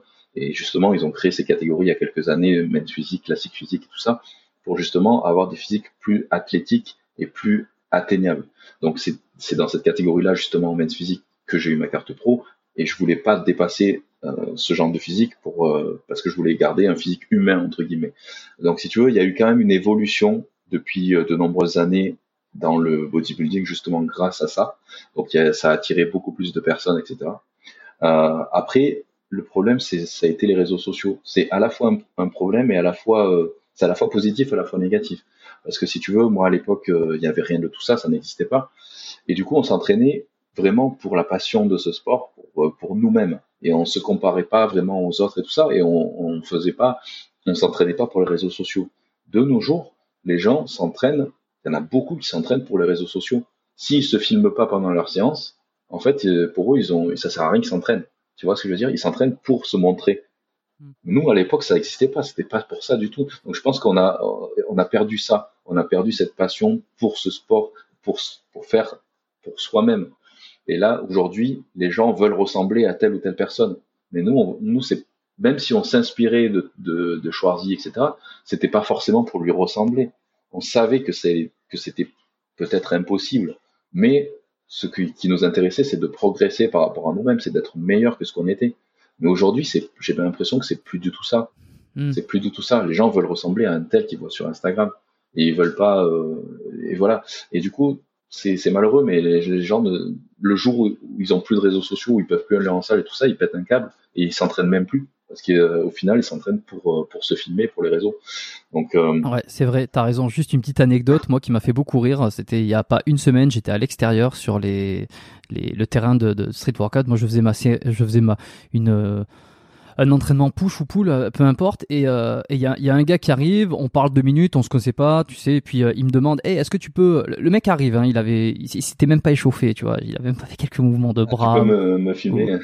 je te jure, je te jure. Mais très sympa en plus, tu vois. C'est ça qui est, qui est incroyable, c'est que c'est c'est c'est pas il y a pas que les cons enfin c'est des nuances de gris tout ça, tu vois. Et le mec me demande, hey, est-ce que tu peux me, me filmer, s'il te plaît euh, Je vais faire des tractions. Euh, c'est en story, donc il, me passe le truc et je vois qu'effectivement c'est directement sur une story, tu vois. Euh, je le filme, il fait 10 tractions et je lui rends son téléphone. Oh merci.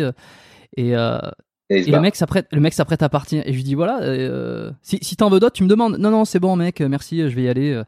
Et, et je lui dis ah ok, c'était juste pour ça. Bon ok.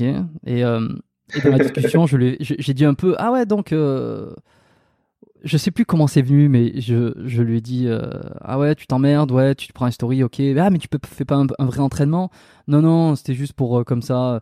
Et là, je, je dis juste Ah, ok, bon, c'est triste. Mais je l'ai pas dit, tu vois, pour me moquer de lui. Je l'ai dit parce que je le pensais vraiment. Et, et mais en mode Ah, putain, c'est triste quand même, finalement. Tu viens juste faire tes tractions, faire faire, faire traction pour la story et ensuite tu repars. C'est triste, quoi, tu vois, par rapport à si, on, compare un entraînement classique.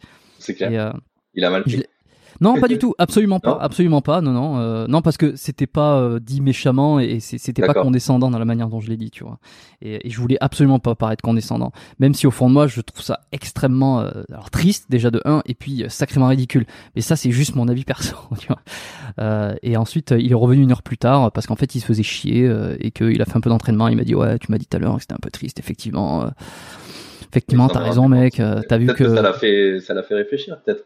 Parce que, mais là, c'est exactement ça. C'est que de nos jours, c'est vraiment ça. C'est que le mec, il va aller justement montrer qu'il fait des tractions et dans son, dans sa story et dans ses posts, il va dire j'ai fait ça, j'ai fait une heure de ci, de ça, machin, et ça va, il va s'inventer une histoire, alors que le mec, il aura fait 10 tractions.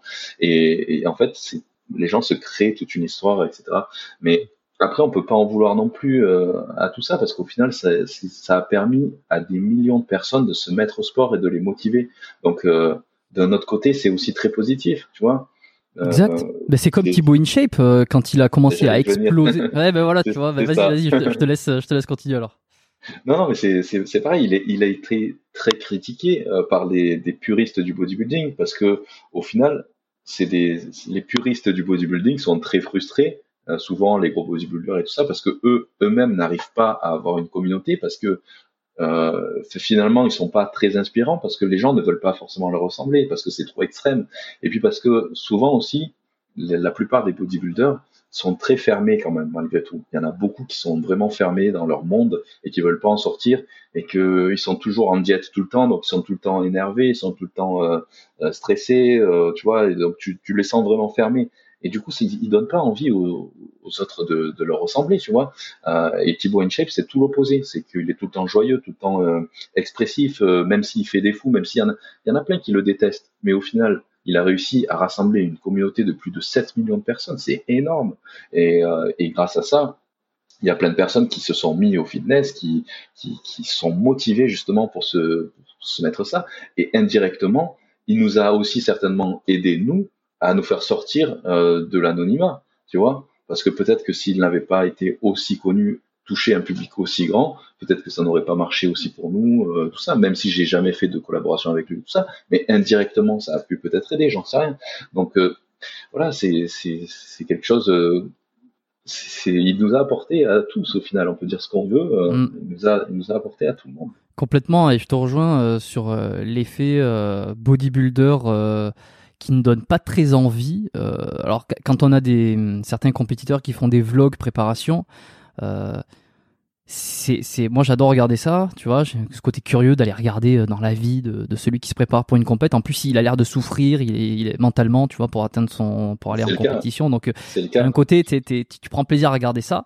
par contre, pas nécessairement t'as envie de, de, de, lui ressembler. alors surtout pour ceux qui sont vraiment énormes. quand t'es dans le milieu du, de la muscu, tu vois, tu peux comprendre. moi, je conçois. Je, je vois un mec comme comme euh, euh, comme Phyllis ou comme euh, ou plus récemment là le dernier Olympia tu vois. Je je, je, trouve ça waouh tu vois. Ça veut pas dire que je veux leur ressembler. Absolument pas. Et de toute façon j'arriverai jamais. On, connaît la chanson. Mais des gens qui ne sont qui n'ont jamais vu ça, tu, tu bon, ça m'est arrivé de montrer à des, de montrer à des copines des, des, des Mister Olympia. Ils disent, c'est quoi, c'est quoi ces monstres? Voilà, c'est quoi ces monstres? Oui, oui, bien sûr. Et, alors c'est ça, tu vois, c'est et puis c'est très sectaire aussi. J'en parlais avec Will Sense justement sur ça, c'est que c'est quand même un milieu où euh, chacun euh, maintient un peu ses, enfin chacun a ses théories. C'est il y a beaucoup de combats d'ego sur non ça c'est le bon entraînement, ça c'est pas le bon entraînement. Quand t'es un, un peu extérieur à ça et que t'arrives là-dedans et que tu vois euh, la guéguerre entre celui-ci, celui-là, sans parler. je, veux, je veux pas rentrer là-dedans.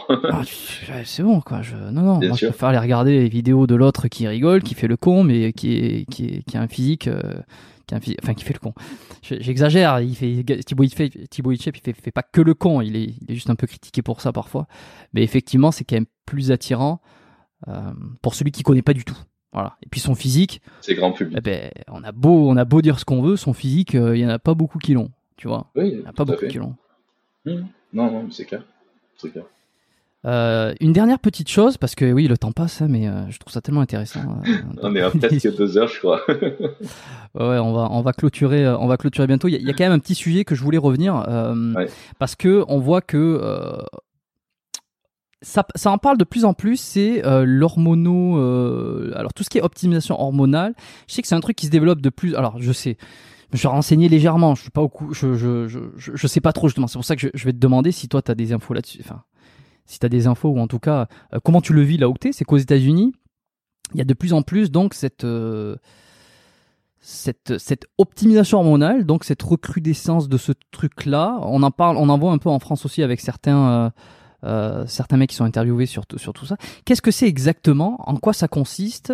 J'ai cru comprendre que c'était pour améliorer la santé. Mais comment, en tant que moi, je, je, je fais l'avocat du diable, comment utiliser euh, des produits euh, exogènes euh, qui provoquent des, des, des, effets secondaires indésirables peut améliorer la santé? Est-ce qu'on se fout pas un peu du monde?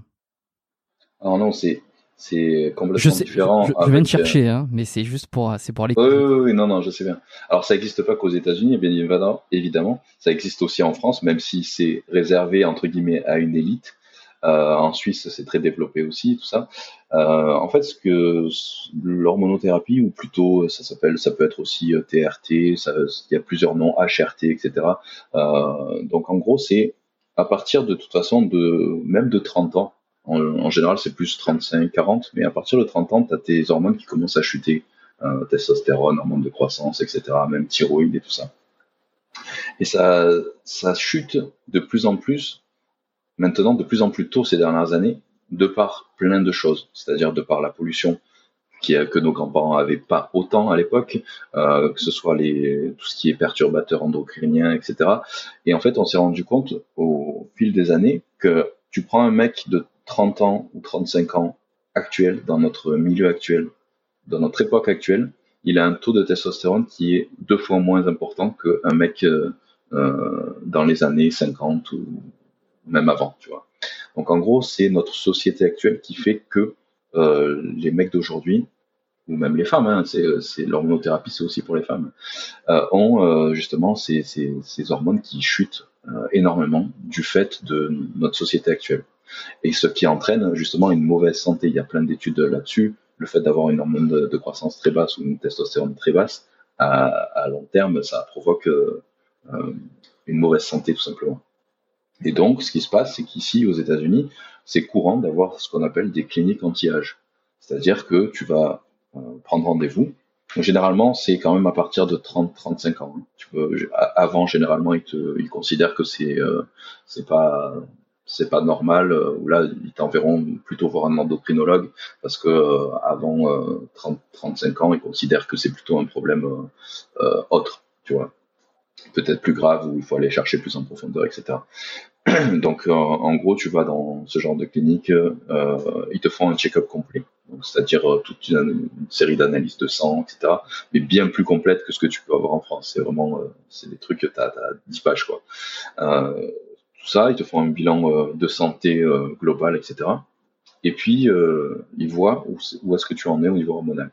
Et à partir de là, selon ton âge, selon ta situation, selon, selon plein de choses, ils vont te proposer de réajuster tes niveaux pour les optimiser de façon à ce que tu aies des niveaux corrects euh, pour ton âge, si tu veux.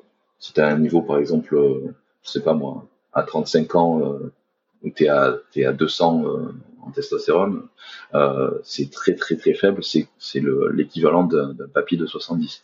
Donc forcément, là, il va te proposer euh, une hormonothérapie pour réajuster ton niveau, pour le remonter, sans jamais dépasser les valeurs physiologiques de ce que tu devrais avoir pour ton âge. Tu vois ce que je veux dire? Mais euh, justement, est-ce que c'est pas tentant euh, d'aller euh, d'aller gratter un petit peu plus?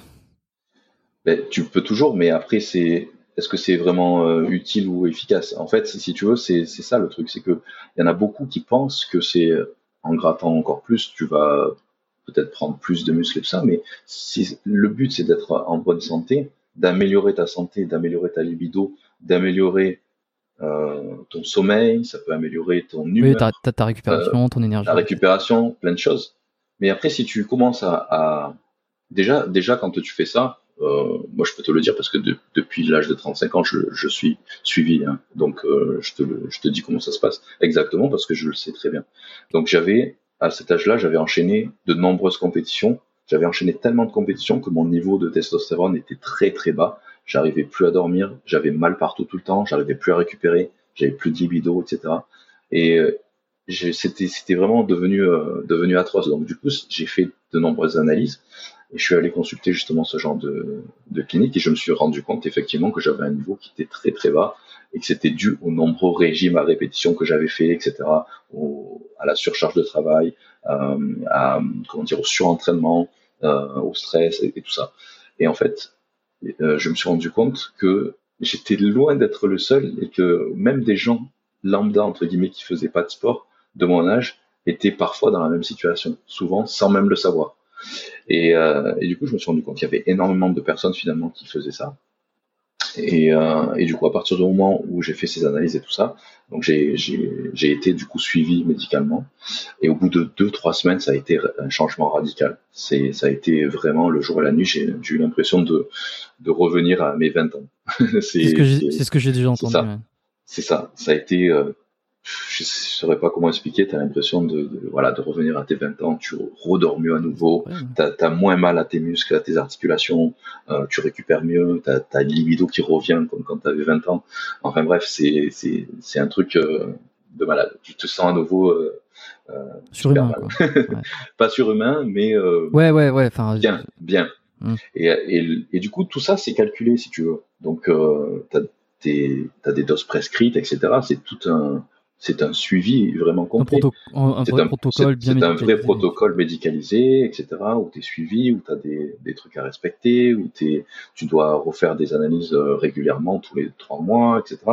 Euh, donc si tu veux, si tu sors de ça, euh, c'est stupide parce que déjà, tu vas pas avoir, euh, de toute façon, tu, peux, tu vas pas avoir les prescriptions qu'il te faut. Donc ça veut dire que si tu te procures ailleurs, non seulement tu vas être dans l'illégalité, tu vas pas savoir ce que tu vas commander parce que un coup sur deux, ça va être un truc de merde, je sais pas quoi. Du coup, t'as pas envie de ça. toi, tu veux, toi, tu veux être suivi, tu veux être en bonne santé, mais te sentir bien, mieux, en meilleure santé et, savoir ce que tu prends. Donc forcément, tu restes. Enfin, logiquement, il vaut mieux que tu te cantonnes à ce que ce qu'on te fait et, à ton suivi. Du coup, euh, pour avoir le, aussi le moins d'effets secondaires possible, parce que ce qui est fait en, sorte, c'est justement euh, le but, c'est d'être en meilleure santé, c'est pas de risquer, euh, tu vois, d'avoir des effets secondaires ou de, de risquer quelque chose d'autre. Donc voilà, à partir de, de ce moment-là, quand tu vois les bénéfices que tu as, euh, tu te dis c'est ça vaut pas vraiment la peine de, de faire plus, tu vois. C'est vraiment. Alors deux, petites choses euh, avant qu'il euh, te fasse une prescription et que le protocole démarre. Est-ce que déjà il y a tout un système où on essaie de te de, de, repasser par par par d'autres moyens plus naturels entre guillemets? Est-ce que il y a de la naturo? Est-ce qu'il y a des plantes? Est-ce qu'il y a, il y a de l'opt, on va dire de l'optimisation autre avant? Il, te, ou alors, oui, bien sûr. Ouais, quand même. Des... ça, oui, oui, ça, ça, il te propose. Déjà, si t'as pas 35 ans, déjà généralement, ils te le proposent pas ou ils essayent justement des méthodes alternatives parce que c'est normalement c'est pas normal qu'avant 35 ans tu aies des niveaux vraiment bas. C'est pas trop logique, donc on essaye, ils vont essayer de trouver d'autres méthodes, d'autres solutions avant, euh, même 40 pour essayer de remonter. Euh, en partant du principe que t'es, parce que bon, toi t'es dans le circuit, donc euh, ça, ça, peut se comprendre, mais quelqu'un qui n'est, qui n'a pas forcément fait de compétition, qui, a, qui est pas passé à travers tout ça, sèche, perte de euh, masse, sèche, etc., etc. Techniquement, peut-être 40 ans normalement, non? Tu peux, normalement, tu peux essayer effectivement. Ça dépend des gens. Hein. Ça dépend des gens. Moi, j'ai des, j'ai des, des gens en coaching personnalisé. Je leur fais faire souvent des analyses justement pour voir où ils en sont. J'ai des gens de 50 ans qui ont des, des niveaux de meilleurs que des mecs de 30.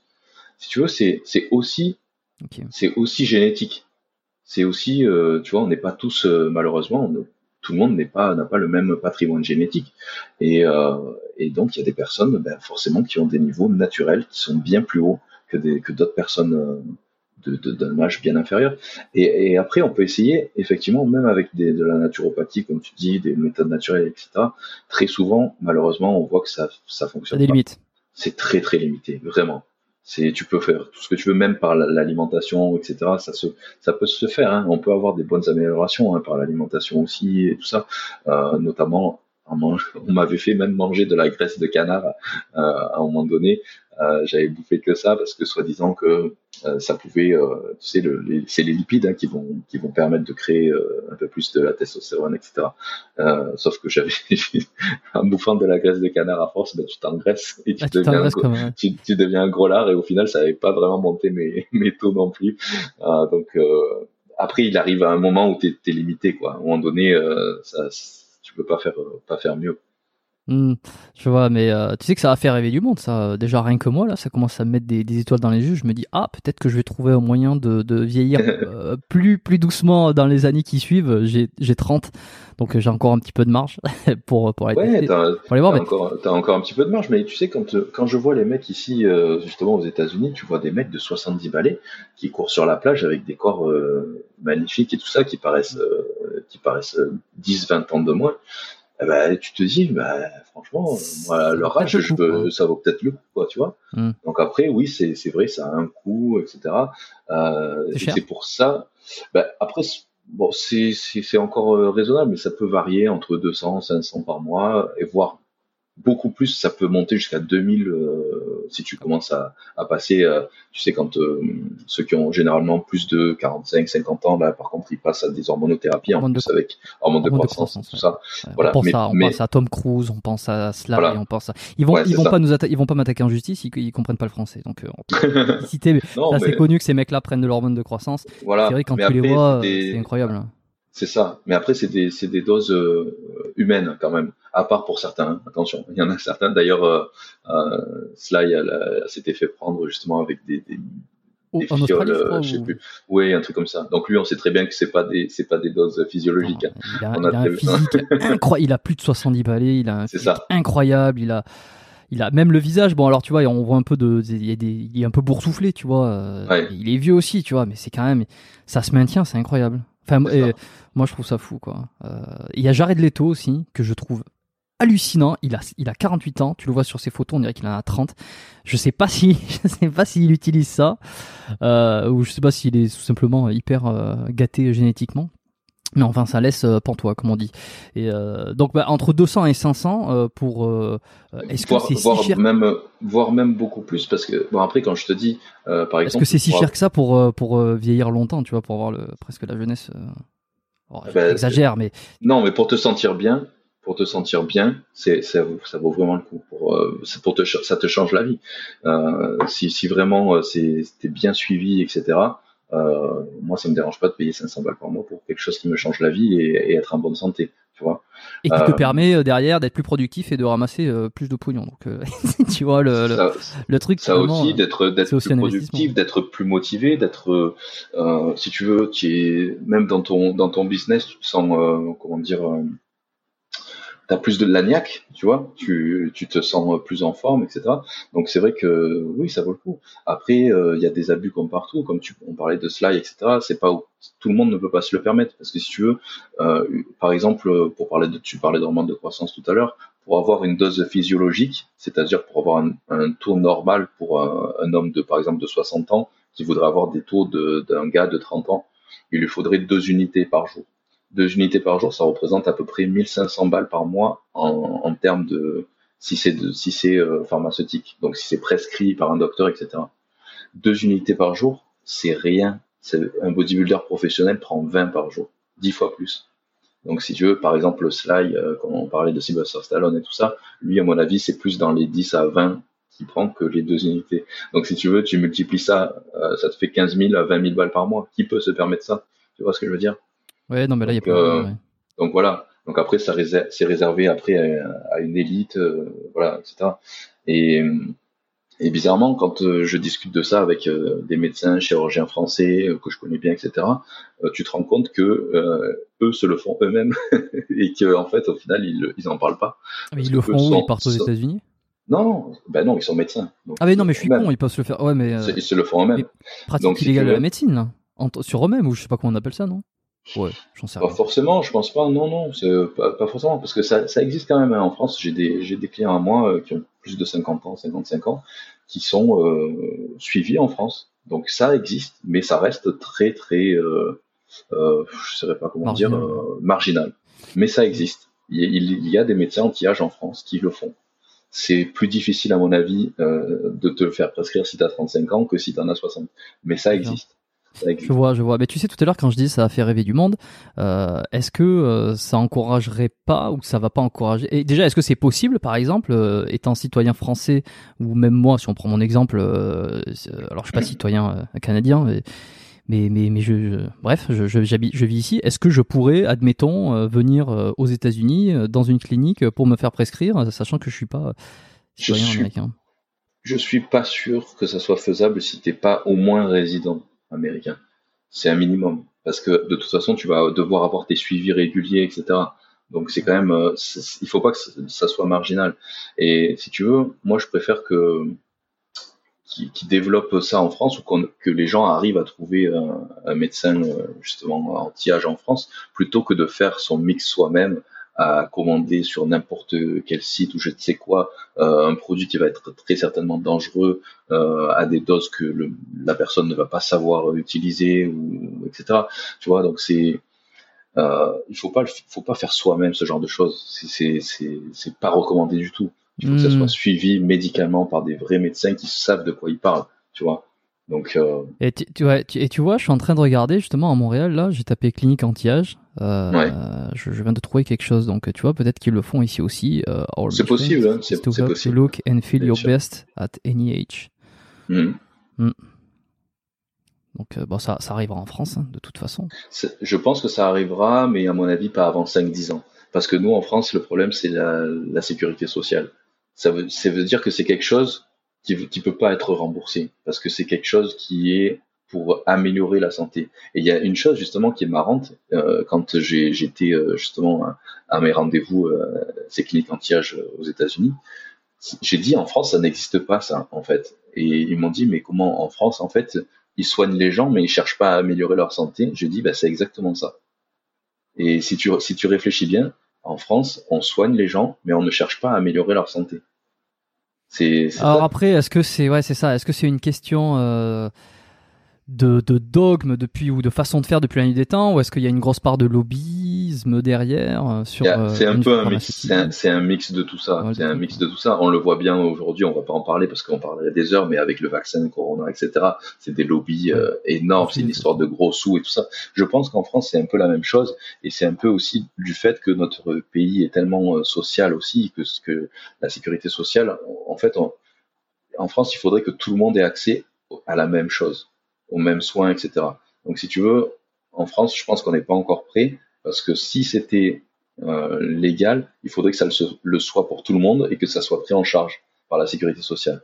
Tu vois ce que je veux dire? Ouais, sauf, sauf si c'est euh, sur un modèle euh, un peu comme les orthodontistes, il me semble, ou à savoir que c'est pas remboursé par la sécurité sociale. Le, le, fait de se faire réaligner les dents n'est pas considéré comme quelque chose de, de vital, d'handicapant, mais plus comme de l'esthétique, donc euh, c'est pas remboursé à ce moment-là. Ça serait plus euh, considéré comme de la médecine esthétique, je pense. Mm. Mais ça, ça, existe, hein, ça, si tu fais bien, si tu recherches bien, ça existe, mais c'est très marginal et c'est réservé vraiment à une élite, on va dire. Ouais, et ceux qui ont ceux qui ont pas mal d'argent peut-être aussi. comparativement au système de, de, santé occidental, à savoir on soigne plus qu'on améliore la santé. Est-ce que si tu sais, est-ce que tu sais si euh, côté Japon, côté Asie, qui sont davantage tournés sur euh, la prévention, euh, l'amélioration en amont de la santé pour éviter que les maladies se, déclarent.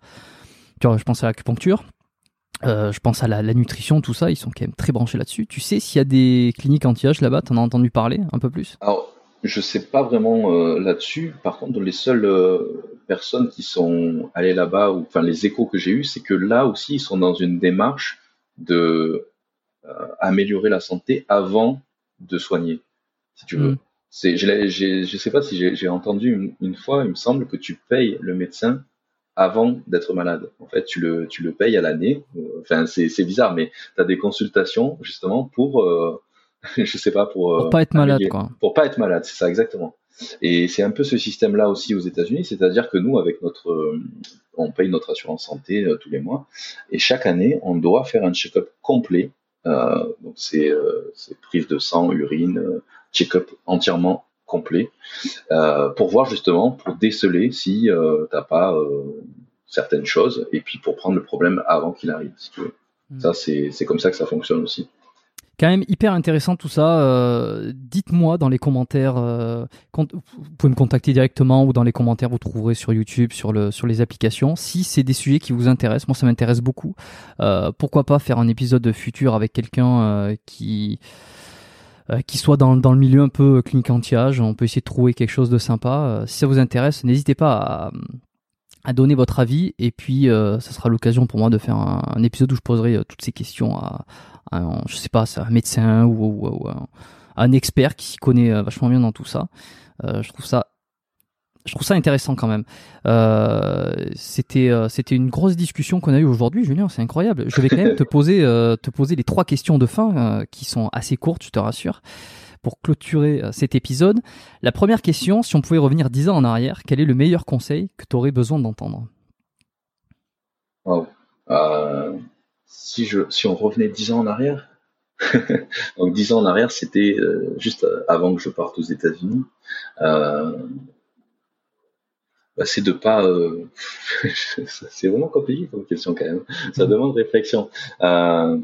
Et souvent, je fais exprès de pas les envoyer avant parce que j'aime bien avoir la réaction en direct aussi. Tu vois, je trouve que ça, ça sort. C'est pas forcément les meilleures réponses, mais on s'en fout objectivement. Tu vois, c'est la réponse, le premier truc qui te vient c'est peut-être d'arrêter de, se poser trop de questions et de, et de foncer parfois. Parce que, effectivement, euh, ce rêve-là que j'avais de venir aux États-Unis, ça fait, je te dis, depuis que je suis ado, j'ai pu le faire qu'à mes 30 ans. Mais parce que j'ai, pendant des années, je faisais que réfléchir, en fait, à me dire, mais si ça marche pas, et si ça marche pas, en fait, c'est ça le blocage. C'est que si on devait revenir euh, peut-être 10 ans en arrière, euh, c'est m'enlever tous les blocages, toutes les excuses. Tu vois je prends. Deuxième question, est-ce que tu as eu un modèle ou un mentor euh, Bon, je crois qu'il n'y a pas trop de suspense. Euh, qui t'a guidé euh, dans ton parcours et ton expérience? Ouais, on en a parlé pas mal hein, de, de, tout ça. Donc, on parlait de, l'inspiration d'Arnold Schwarzenegger, de son parcours avant tout, hein, de, de, ce petit gars de, de campagne d'Autriche qui est parti du jour au lendemain aux États-Unis sans parler anglais, qui a réussi à, dans le bodybuilding à, à devenir Mister Olympia, puis ensuite qui a réussi à, dans, le, dans les films d'action, puis ensuite gouverneur de Californie. Enfin bref, c'est un parcours quand même de malade quand il pense. C'est voilà, c'est vrai que grosse inspiration euh, pour moi au niveau du parcours. Et troisième et dernière question, est-ce qu'il y a un livre qui t'a particulièrement marqué et que tu recommandes souvent? bah du coup, pour en rester sur la même personne, euh, la biographie d'Arnold, euh, Total Recall, qui, qui, est vraiment très très inspirante. mais après, sinon, c'est vrai que j'ai j'ai pas beaucoup beaucoup le temps de lire en, ce moment parce que j'ai énormément de, de travail, j'écris beaucoup d'articles euh, pour mon site, euh, les vidéos ça me prend énormément de temps aussi pour ma chaîne YouTube, euh, les coachings online aussi tout ça. J'ai fait aussi un, un programme, euh, tu sais spécial confinement euh, gratuit pour aider justement les gens pendant cette période en France qui est un peu difficile. donc tout ça, si tu veux, ça me, fait tellement de boulot que que j'ai pas beaucoup le temps de, lire. Donc, euh, ben, je vous recommande d'ailleurs de télécharger mon, programme euh, spécial confinement qui est entièrement gratuit sur mon site euh,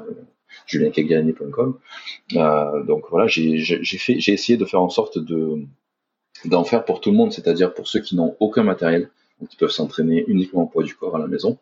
J'en ai fait pour euh, ceux qui ont que des haltères, euh, pour ceux qui ont que des élastiques ou pour ceux qui ont leur propre home gym. Et donc j'ai donné aussi euh, un peu des conseils pour créer son propre home gym, pour sur tous les budgets. Donc il y en aura vraiment pour tout le monde, c'est gratuit, donc vous pouvez aller télécharger, ça vous aidera, je pense. Surtout, il ne faut pas abandonner quoi que ce soit pendant cette période de confinement. Il faut continuer à s'entraîner, c'est ça le plus important, parce que au bout de plus de 15 jours euh, sans rien faire du tout, sans aucune activité, on peut perdre jusqu'à 30% de sa force et de sa masse musculaire en seulement 15 jours si on fait rien du tout.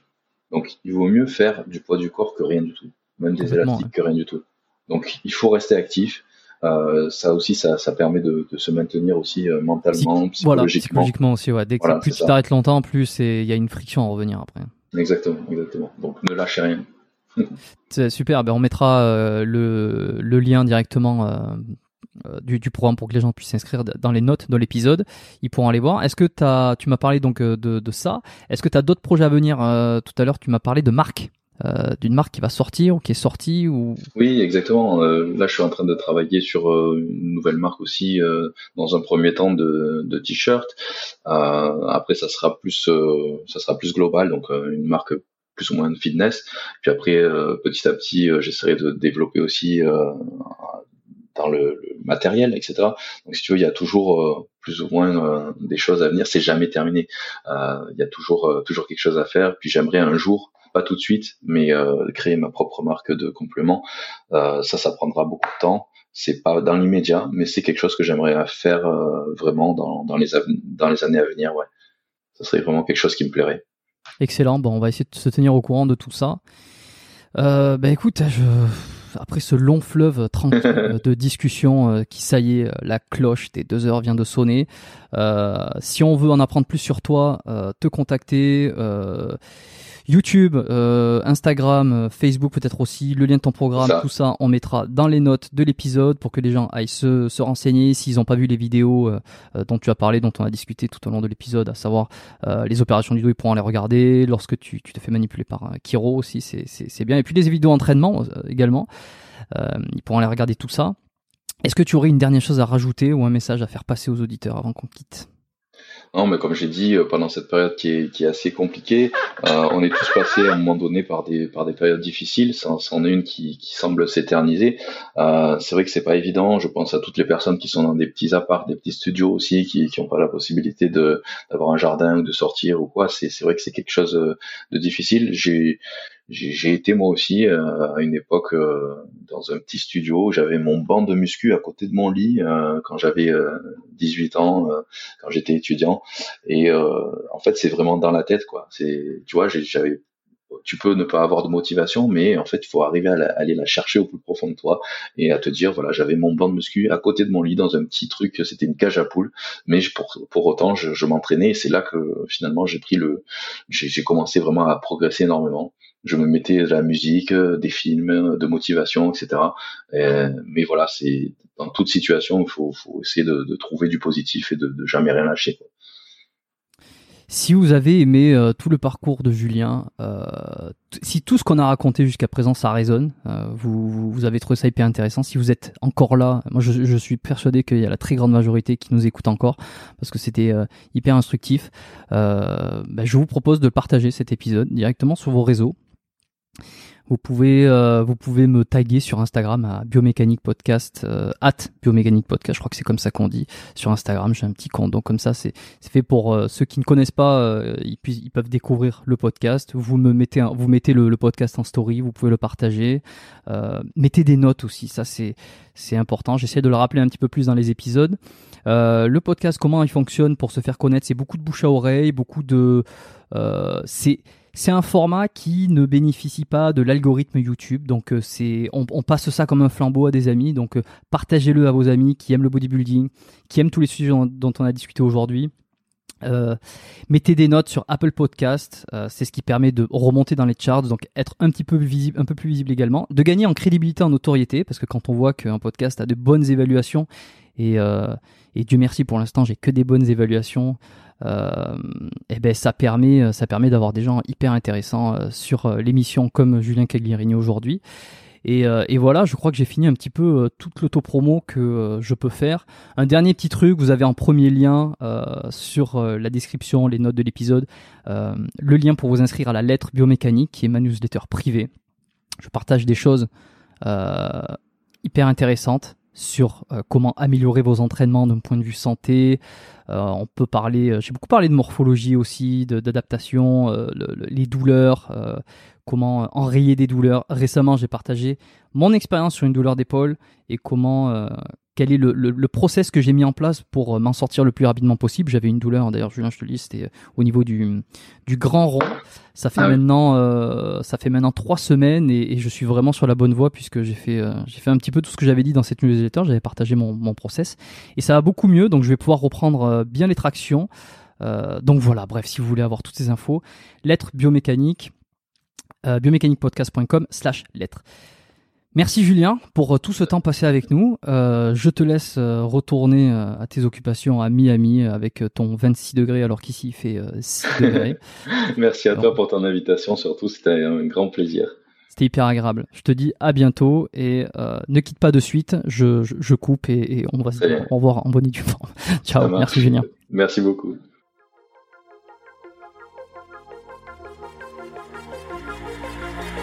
Merci d'avoir écouté cet épisode du podcast Biomécanique jusqu'au bout. Vous pouvez l'envoyer à deux de vos amis ou le partager sur vos réseaux sociaux. Merci également de lui mettre une note de 5 étoiles avec un petit commentaire sympa. C'est ce qui me permet de mieux ressortir dans les classements. Laissez-moi votre email sur biomécaniquepodcast.com slash lettres et je vous enverrai l'épisode de la semaine ainsi que la lettre biomécanique une fois par mois où je vous partage mes meilleurs conseils et recommandations. Vous avez écouté le podcast Biomécanique.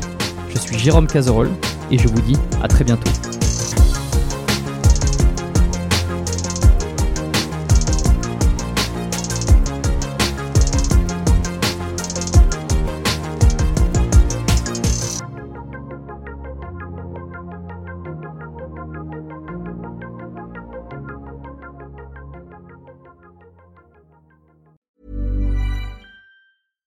Catch yourself eating the same flavorless dinner three days in a row? Dreaming of something better? Well, HelloFresh is your guilt-free dream come true, baby. It's me, Kiki Palmer. Let's wake up those taste buds with hot, juicy pecan-crusted chicken or garlic butter shrimp scampi. Mm. Hello Fresh. Stop dreaming of all the delicious possibilities and dig in at HelloFresh.com. Let's get this dinner party started.